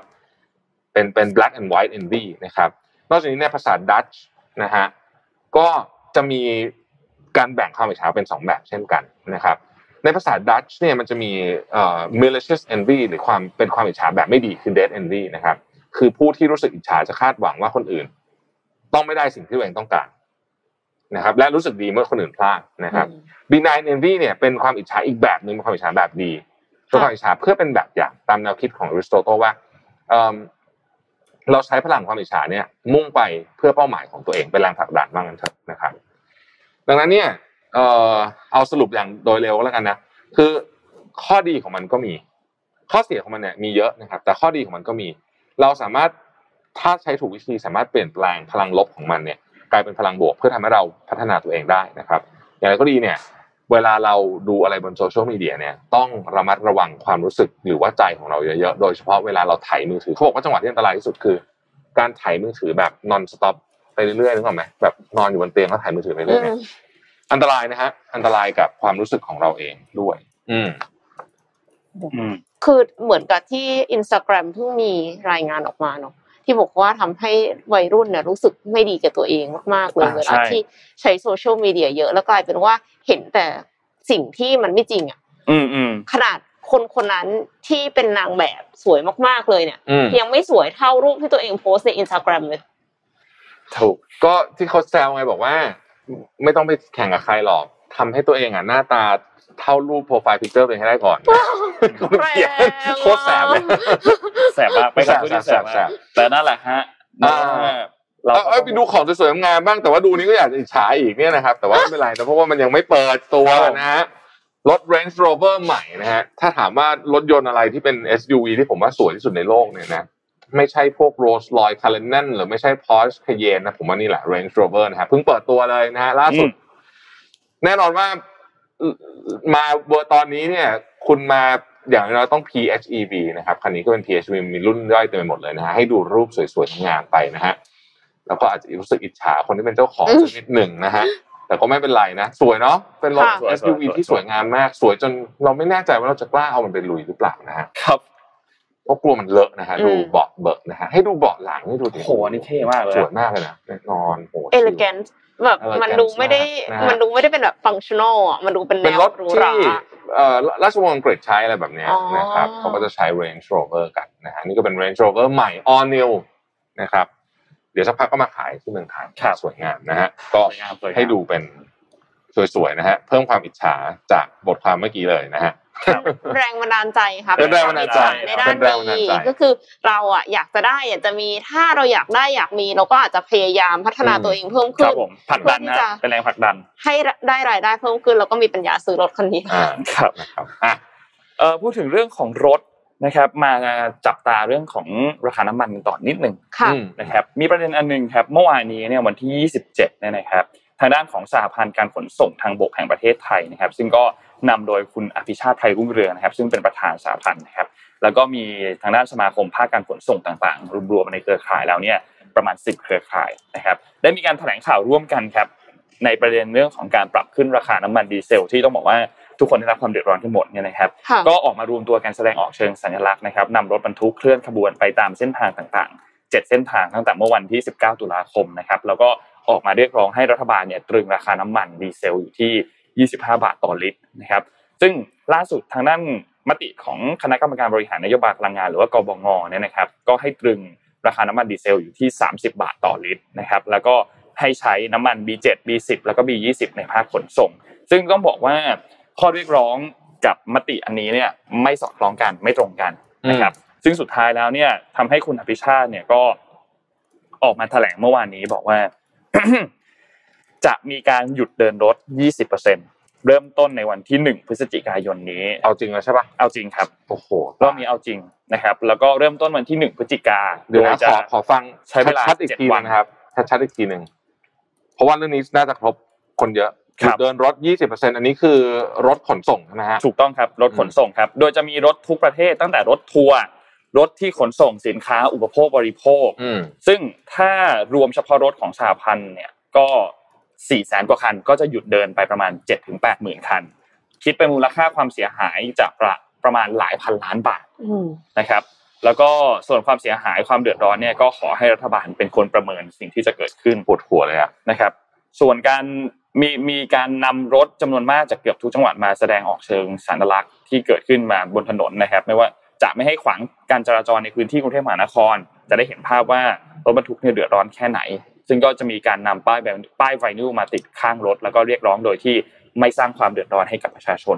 อืมนะครับแล้วก็ยืนยันว่าการออกมาเคลื่อนไหวในครั้งนี้ ไม่มีเรื่องการเมืองมาเกี่ยวข้อง ไม่มีใครสนับสนุนอืมทุกคนจากสมาคมต่างๆนำรถออกมา และดูแลค่าใช้จ่ายกันเองทั้งหมดนะครับ ก็เป็นเรื่องสำคัญมากนะตสำอนคัญนี้มากสำคัญมาก แล้วและดีเดย์หนึ่งพฤศจิกาโดยจะทำไปอย่างน้อยเจ็ดวันอืมนะโอ้ครับหนึ่งพฤศจิกาตอนที่เปิดประเทศพอดีเลยนะคะใช่แล้วก็รถก็ติดพอดีเลยนะคะ แล้วก็ใช่ของก็ไม่มีใช้เพราะว่าอืมรถขนส่งหยุดอ่าขนส่งใช่ ซึ่งก็ก็ต้องต้องดูครับว่าทางฝั่งของเอ่อมติของบกบงเนี่ยจะมีการเปลี่ยนแปลงไหมอืมหรือว่าจะมีการพูดคุยออกมาอย่างไร เพราะว่า movement นี้ก็เพิ่งออกมาเมื่อวานครับนะครับ ก็ต้องต้องจับตามองกันอย่างใกล้ชิดครับหลังจากนี้ครับ เรามีอีก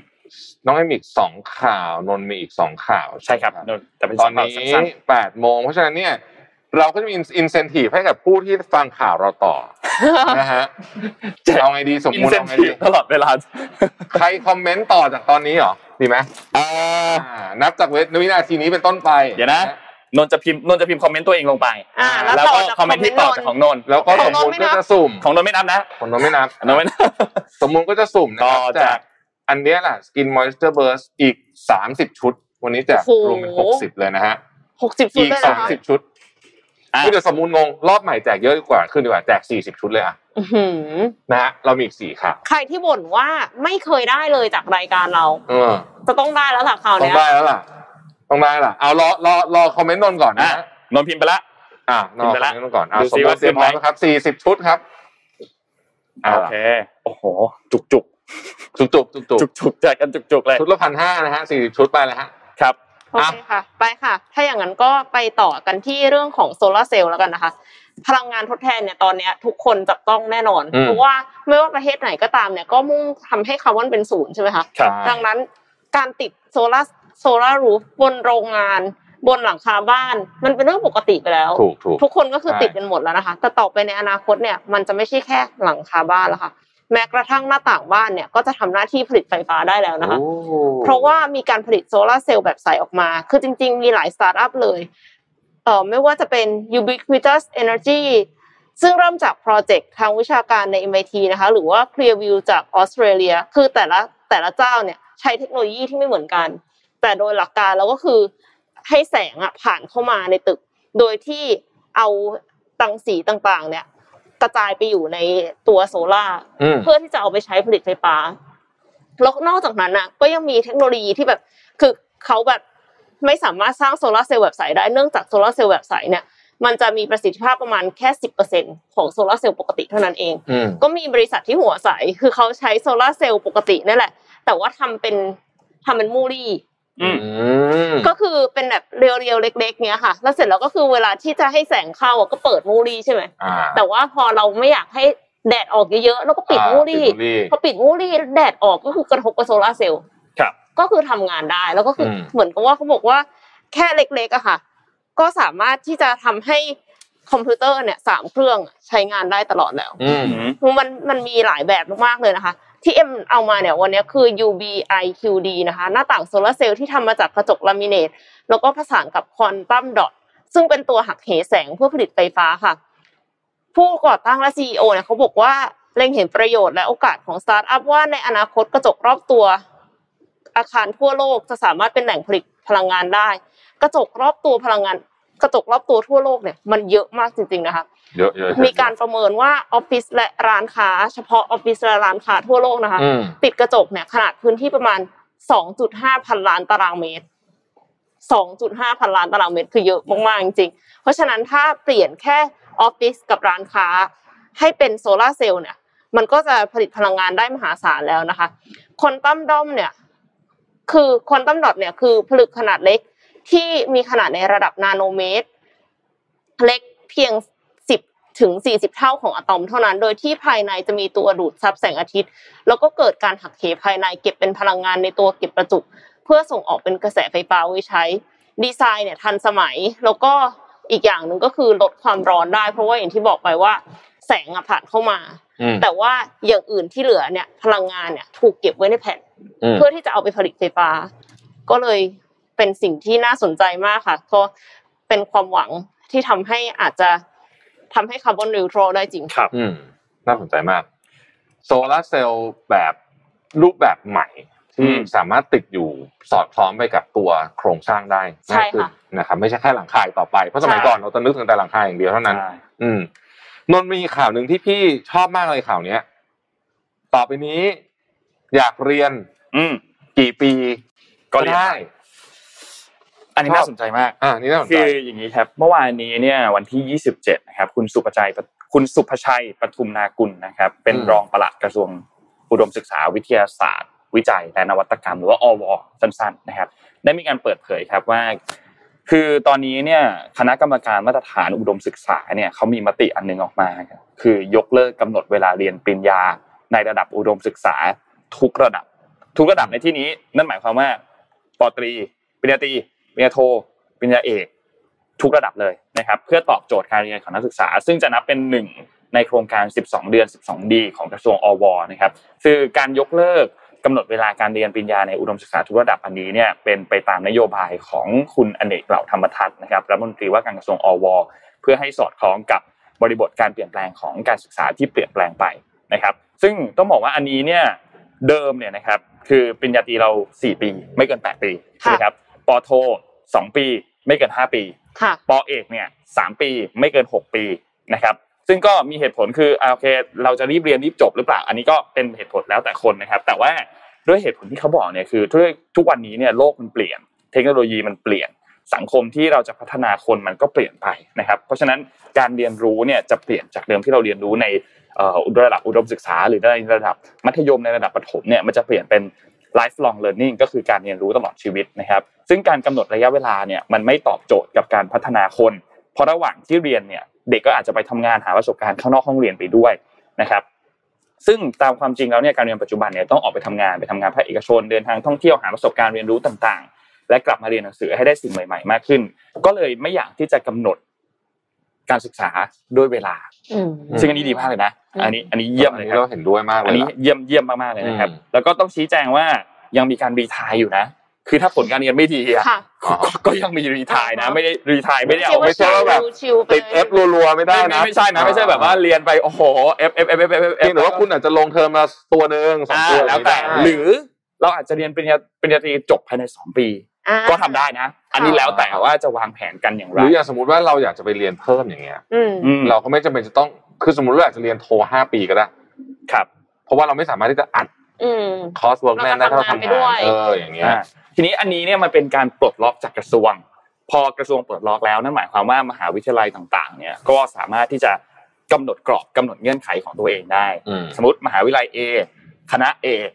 กำหนดได้ว่าหลักสูตรนี้จะเรียน 2 ปี หลักสูตรนี้จะเรียน 4 ปี เรียน 5 ปี สามารถกำหนดเองได้อืมนะครับซึ่งก่อนหน้านี้เนี่ยจริง ๆ แล้วเนี่ยเขาเคยมีหลักเกณฑ์มาเนาะว่าแบบเออจะกำหนดอะไรประมาณนี้ แต่มันก็ยังติดในเรื่องของข้อจำกัดทางกฎหมายอยู่นะครับอืมการที่ปลดล็อกอันนี้ไปเนี่ย ก็จะทำให้เกิดโอกาสเปิดโอกาสมากขึ้น การเรียนรู้ไม่ว่าอะไรต่างๆ เนี่ยก็จะเยอะมากขึ้น การสะสมองค์ความรู้ต่างๆ ก็ดีมากยิ่งขึ้น เด็กมีโอกาสเรียนรู้มากขึ้น หาประสบการณ์ได้มากขึ้นนะครับ อันนี้ค่อนข้างเป็นข่าวดีมากๆนะครับที่เราเราเราคาดหวังว่าหลังจากนี้น่าจะได้เห็นอะไรแบบเนี้ยมาเรื่อยๆเนาะเพิ่มเติมขึ้นมาเรื่อยๆในการปลดล็อกต่างๆ ในการคลายอะไรที่มันเป็นข้อจำกัดอยู่ที่มันทำให้เราไม่สามารถพัฒนาได้เต็มที่ใช่แล้วก็อย่างเราอย่างเราอย่างอย่างพี่อยากเรียนจิตวิทยาอย่างเงี้ยอยากเรียนอะไรเยอะมากไว้ว่าอืมค่อยๆวางแผนเนี่ยก็ ก็อยากได้ปริญญาเหมือนกันนะหมายถึงว่าอยากเรียนจบคอร์สอะอ๋อไม่ได้อยากเรียนที่จะแบบเหมือนกับว่าได้ความรู้เฉยๆแล้วก็ไม่ต้องได้ cert ก็ได้ ก็ก็ไม่ต้องก็ได้แต่ว่าได้ได้ได้ได้ได้ก็ดีเรียนจบคอร์สมันก็จะพี่ว่ามันมันจะช่วย drive ไม่ใช่หรอกจริงๆไม่ได้มีหรอกมันไม่ได้เกี่ยวอะไรไม่ได้ใช้แล้วแก่ขนาดนี้ไม่ได้จะเป็นไหนแล้ว แต่ว่าเพียงแต่ว่าไอ้ไอ้ใบปริญญาคงไม่ได้มีประโยชน์แล้วพี่อายุเยอะแล้วใช่ไหมแต่ว่าพี่ว่ามันจะช่วย drive ให้เราเองนี่แหละ อยากจะเรียนจนจบอ๋อเหมือนเป็นรางวัล ใช่ไม่งั้นน่ะก็จะแบบเออไม่จบก็ได้เออขี้อะไรอย่างเงี้ย เหมือนปเป็นกเป็ตินคนอย่างนั้นอะเป็นคที่นเรียนที่ออนไลน์เราก็จะไม่ค่อยจบคอร์สใช่น้องเอ็มมีข่าวนี้น่าสนใจมากเลย คือเรื่องของการการบายพาสดวงตาใช่ไหมครับ ค่ะ ใช่ค่ะ ก็คือเป็นยังไงเอ่อ มีนักวิจัยจากมหาวิทยาลัย Miguel Hernández นะคะประเทศสเปนเนี่ยคิดค้นวิธีที่จะช่วยให้ผู้พิการทางสายตาสามารถกลับมามองเห็นได้อีกครั้ง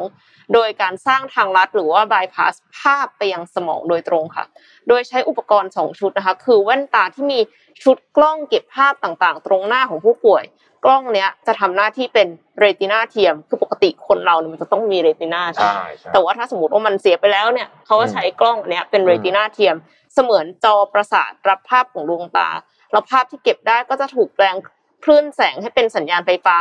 ก่อนที่จะส่งไปยังศูนย์รับภาพ ซึ่งเป็นขั้วอิเล็กโทรดจำนวน 96 ชิ้นที่ฝังอยู่ในสมองของผู้ป่วยค่ะ กลไกการแปลงคลื่นแสงจากสิ่งแวดล้อมให้เป็นสัญญาณไฟฟ้า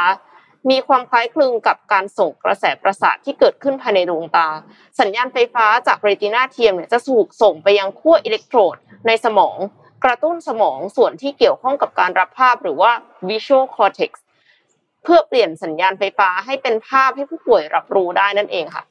ก่อนหน้านี้ทีมวิจัยเคยทำการทดลองหลายครั้งแล้วกับสัตว์ในตระกูลลิง ซึ่งประสบความสำเร็จมาโดยมาโดยตลอด แต่ว่าเพื่อที่จะศึกษาความเป็นไปได้ในมนุษย์ ก็เลยทดลองในอาสาสมัครหญิงคนตะกี้เนี้ยนะคะเนี่ยในในจอเนี่ยค่ะอายุ 57 ปีที่สูญเสียการมองเห็นมานานถึง 16 ปีแล้วค่ะอืมงานวิจัยเนี้ย เริ่มทำมาตั้งแต่ช่วงปลายปี 2020 แล้วก็ดำเนินการเรื่อยมานะคะผลปรากฏว่าอาสาสมัครหญิงคนเนี้ยสามารถที่จะมองเห็นตัวอักษรรวมถึงรูปทรงต่างๆ ในระหว่างเนี้ยก็จะถูกสอนให้คุ้นชินกับอุปกรณ์มากขึ้นเรื่อยๆ จนกว่าจะสามารถมองเห็นและจดจำภาพจากสิ่งรอบข้างได้อย่างสมบูรณ์ค่ะอืม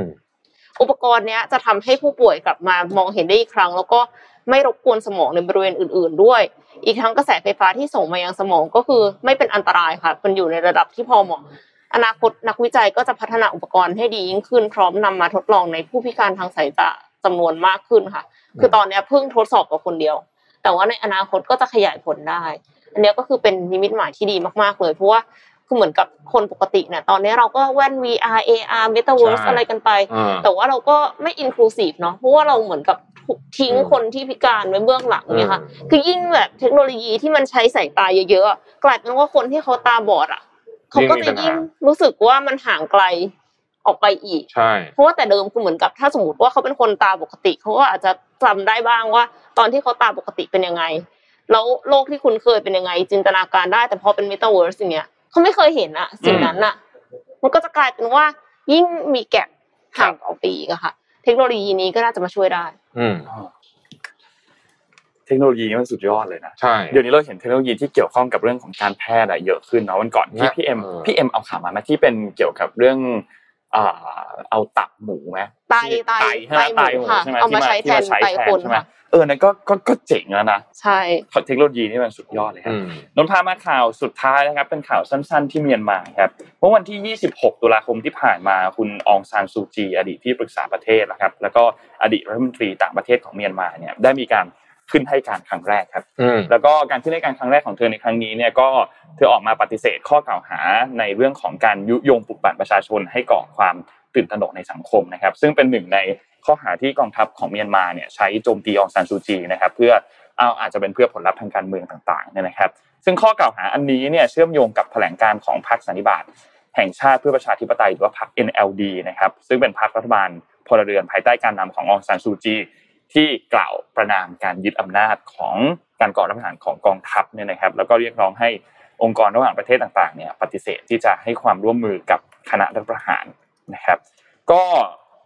นอกจากข้อหาอันนี้แล้วเนี่ยองซานซูจียังมีอีก 10 ข้อกล่าวหานะครับนนจะไม่พูดทั้งหมดแต่ยกตัวอย่างให้ ไม่ว่าจะเป็นการนำเข้าและครอบครอบครองวิทยุสื่อสารผิดกฎหมาย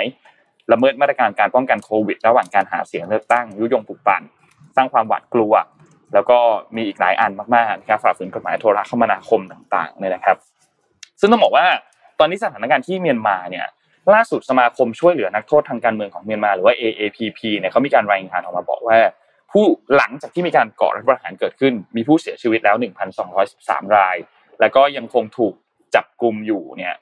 7,025 ราย ออกหมายจับแล้ว 1,954 ราย แล้วก็มี 300 รายที่ได้รับการตัดสินโทษแล้วนะครับอืมอันนี้เป็นในข้อหาที่เกี่ยวข้องกับเรื่องของการเมืองเนี่ยนะครับค่ะอืม ก็ต้องจับตามองต่อครับในสถานการณ์ที่เมียนมาครับ เพราะว่าการขึ้นให้การอันนี้เป็นเพียงครั้งแรกเท่านั้นและคาดว่าคงมีอีกหลายครั้งนะครับแต่ก็วันก่อนที่ไม่ให้ประชุมอาเซียนก็ถือว่า ถือว่า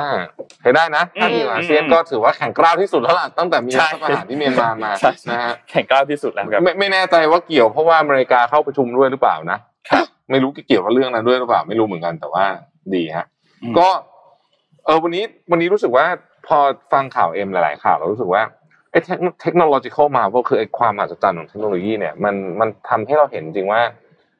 เอ่อมันโลกเราเนี่ยมันจะเปลี่ยนเร็วมากนะหลังจากนี้เนาะในขณะเดียวกันเนี่ยมันก็มีโจทย์ใหญ่มากก็คือเรื่องของสิ่งแวดล้อมที่คู่กันไปเลยอะคู่กันไปค่ะอย่างใช่นี้เลยเนาะที่ต้องต้องสู้ข้างหนึ่งจะช่วยให้ดีขึ้นอีกข้างหนึ่งจะแย่ลงครับแล้วมันก็ต้องสู้กันต่อไปอีกเยอะนะครับ ก็น่าจะ ครบถ้วนสมบูรณ์สมบูรณ์สุ่มคนเสร็จยังฮะคือคอมเมนต์แทบแตกอะครับตอนนี้แตกเลยใช่ไหมฮะคอมเมนต์แตกหนึ่งพันกว่าคอมเมนต์ค่ะคือคือนนท์หันไปอ่านข่าวหนึ่งนาทีหันกลับมาคือคอมเมนต์แบบปุ๊บปุ๊บปุ๊บปุ๊บคือตามไม่ทันแล้วตามไม่ทันแล้วอะคือถ้าใครรู้ว่าสมบูรณ์คือใครจริง ๆ แล้วเนี่ยครับติดไปไปติดติดตามสมบูรณ์โดยตรงนะฮะอาจจะง่ายติดติดติดตามตัวสมบูรณ์อย่างง่ายครัไม่แต่ว่ากลัวว่าสมบูรณ์จะเป็นอันตรายเพราะว่าใช่ใช่ใช่เหมือนกับเมนต์ไปยี่สิบไลฟ์แล้วยังไม่ได้สักอันอะไรเงี้ยใช่ อย่านะอย่าอย่าทำอะไรสมบูรณ์นะเดี๋ยวพี่มันทำงานนะฮะตอนนี้สมบูรณ์กำลังจะเปลี่ยนผันตัวจากแอดมินไปทำ express แล้วนะฮะเรื่องขนส่งแทนแล้วใช่อะโอเคนะครับก็ก็ครบถ้วนครับ เราขอบคุณสปอนเซอร์ครับขอบคุณ SCB ครับผู้สนับสนุนแสนใจดีของเรานะครับ ที่อยู่กับเรามาตั้งแต่ช่วงต้นรายการนะครับ ก็ขอให้อยู่กับเราไปนานๆนะครับ SCB ครับขอบคุณ Samsung Galaxy Z Fold 3 5G นะครับที่สุดของสมาร์ทโฟนจอพับที่อยู่ด้านหน้า PM ตรงนี้นะครับ ประสิทธิภาพสูงเหมาะทั้งการทำงานและความบันเทิงนะครับและขอบคุณ Oris ครับตอนนี้เข้าใกล้ช่วงเทศกาลฮาโลวีนละอืมโอริสเขาก็อยากจะชวนมาฉลองเทศกาลฮาโลวีนด้วยนะครับกับฮาโลวีนโทเบอร์ครับไปกับนาฬิการุ่นพิเศษที่ทุกท่านเห็นอยู่ตรงหน้าจอตรงนี้เลย Oris Diver 60 5 Honey นะครับมาพร้อมหน้าปัดที่เป็น New Color ครับพร้อมรับดีลสุดพิเศษได้ที่ Oris Pop Up Store ที่งานนี้เลยครับ Central International Watch Fair 2021 นะครับ ชั้น3 The Event Hall ครับที่เซ็นทรัลชิดลมนะครับงานจะมีจนถึงวันอาทิตย์นี้ครับวันที่ 31 ตุลาคมนี้ ซึ่งก็จะเป็นวันสุดท้ายของการจัดงานนะครับและอย่างที่บอกครับว่า Oris เขาเตรียมนาฬิการุ่นใหม่ ๆ มาเสริมต่อในช่วงโค้งสุดท้ายของงานด้วยนะครับใครที่สนใจก็สามารถไปเยี่ยมชมกันได้หรือว่าอยากสอบถามข้อมูลก็ at oris th ก็ได้นะครับอืมและสุดท้ายขอบคุณท่านผู้ฟังทุกๆท่านด้วยครับที่ติดตาม Mission Daily Report นะครับวันนี้อยู่กันมา เยอะมากเลยใน YouTube อยู่กันเกือบพันห้านะครับใน Facebook ก็อยู่กัน 600หนานะครับหนาแน่นก็หนาแน่นขอบคุณมากๆนะครับสำหรับผู้ติดตามทุกๆท่านนะครับ ก็พบกันใหม่อีกครั้งในวันพรุ่งนี้วันศุกร์ครับ วันนี้เราสามคนลาไปก่อนครับ สวัสดีครับ สวัสดีค่ะรับ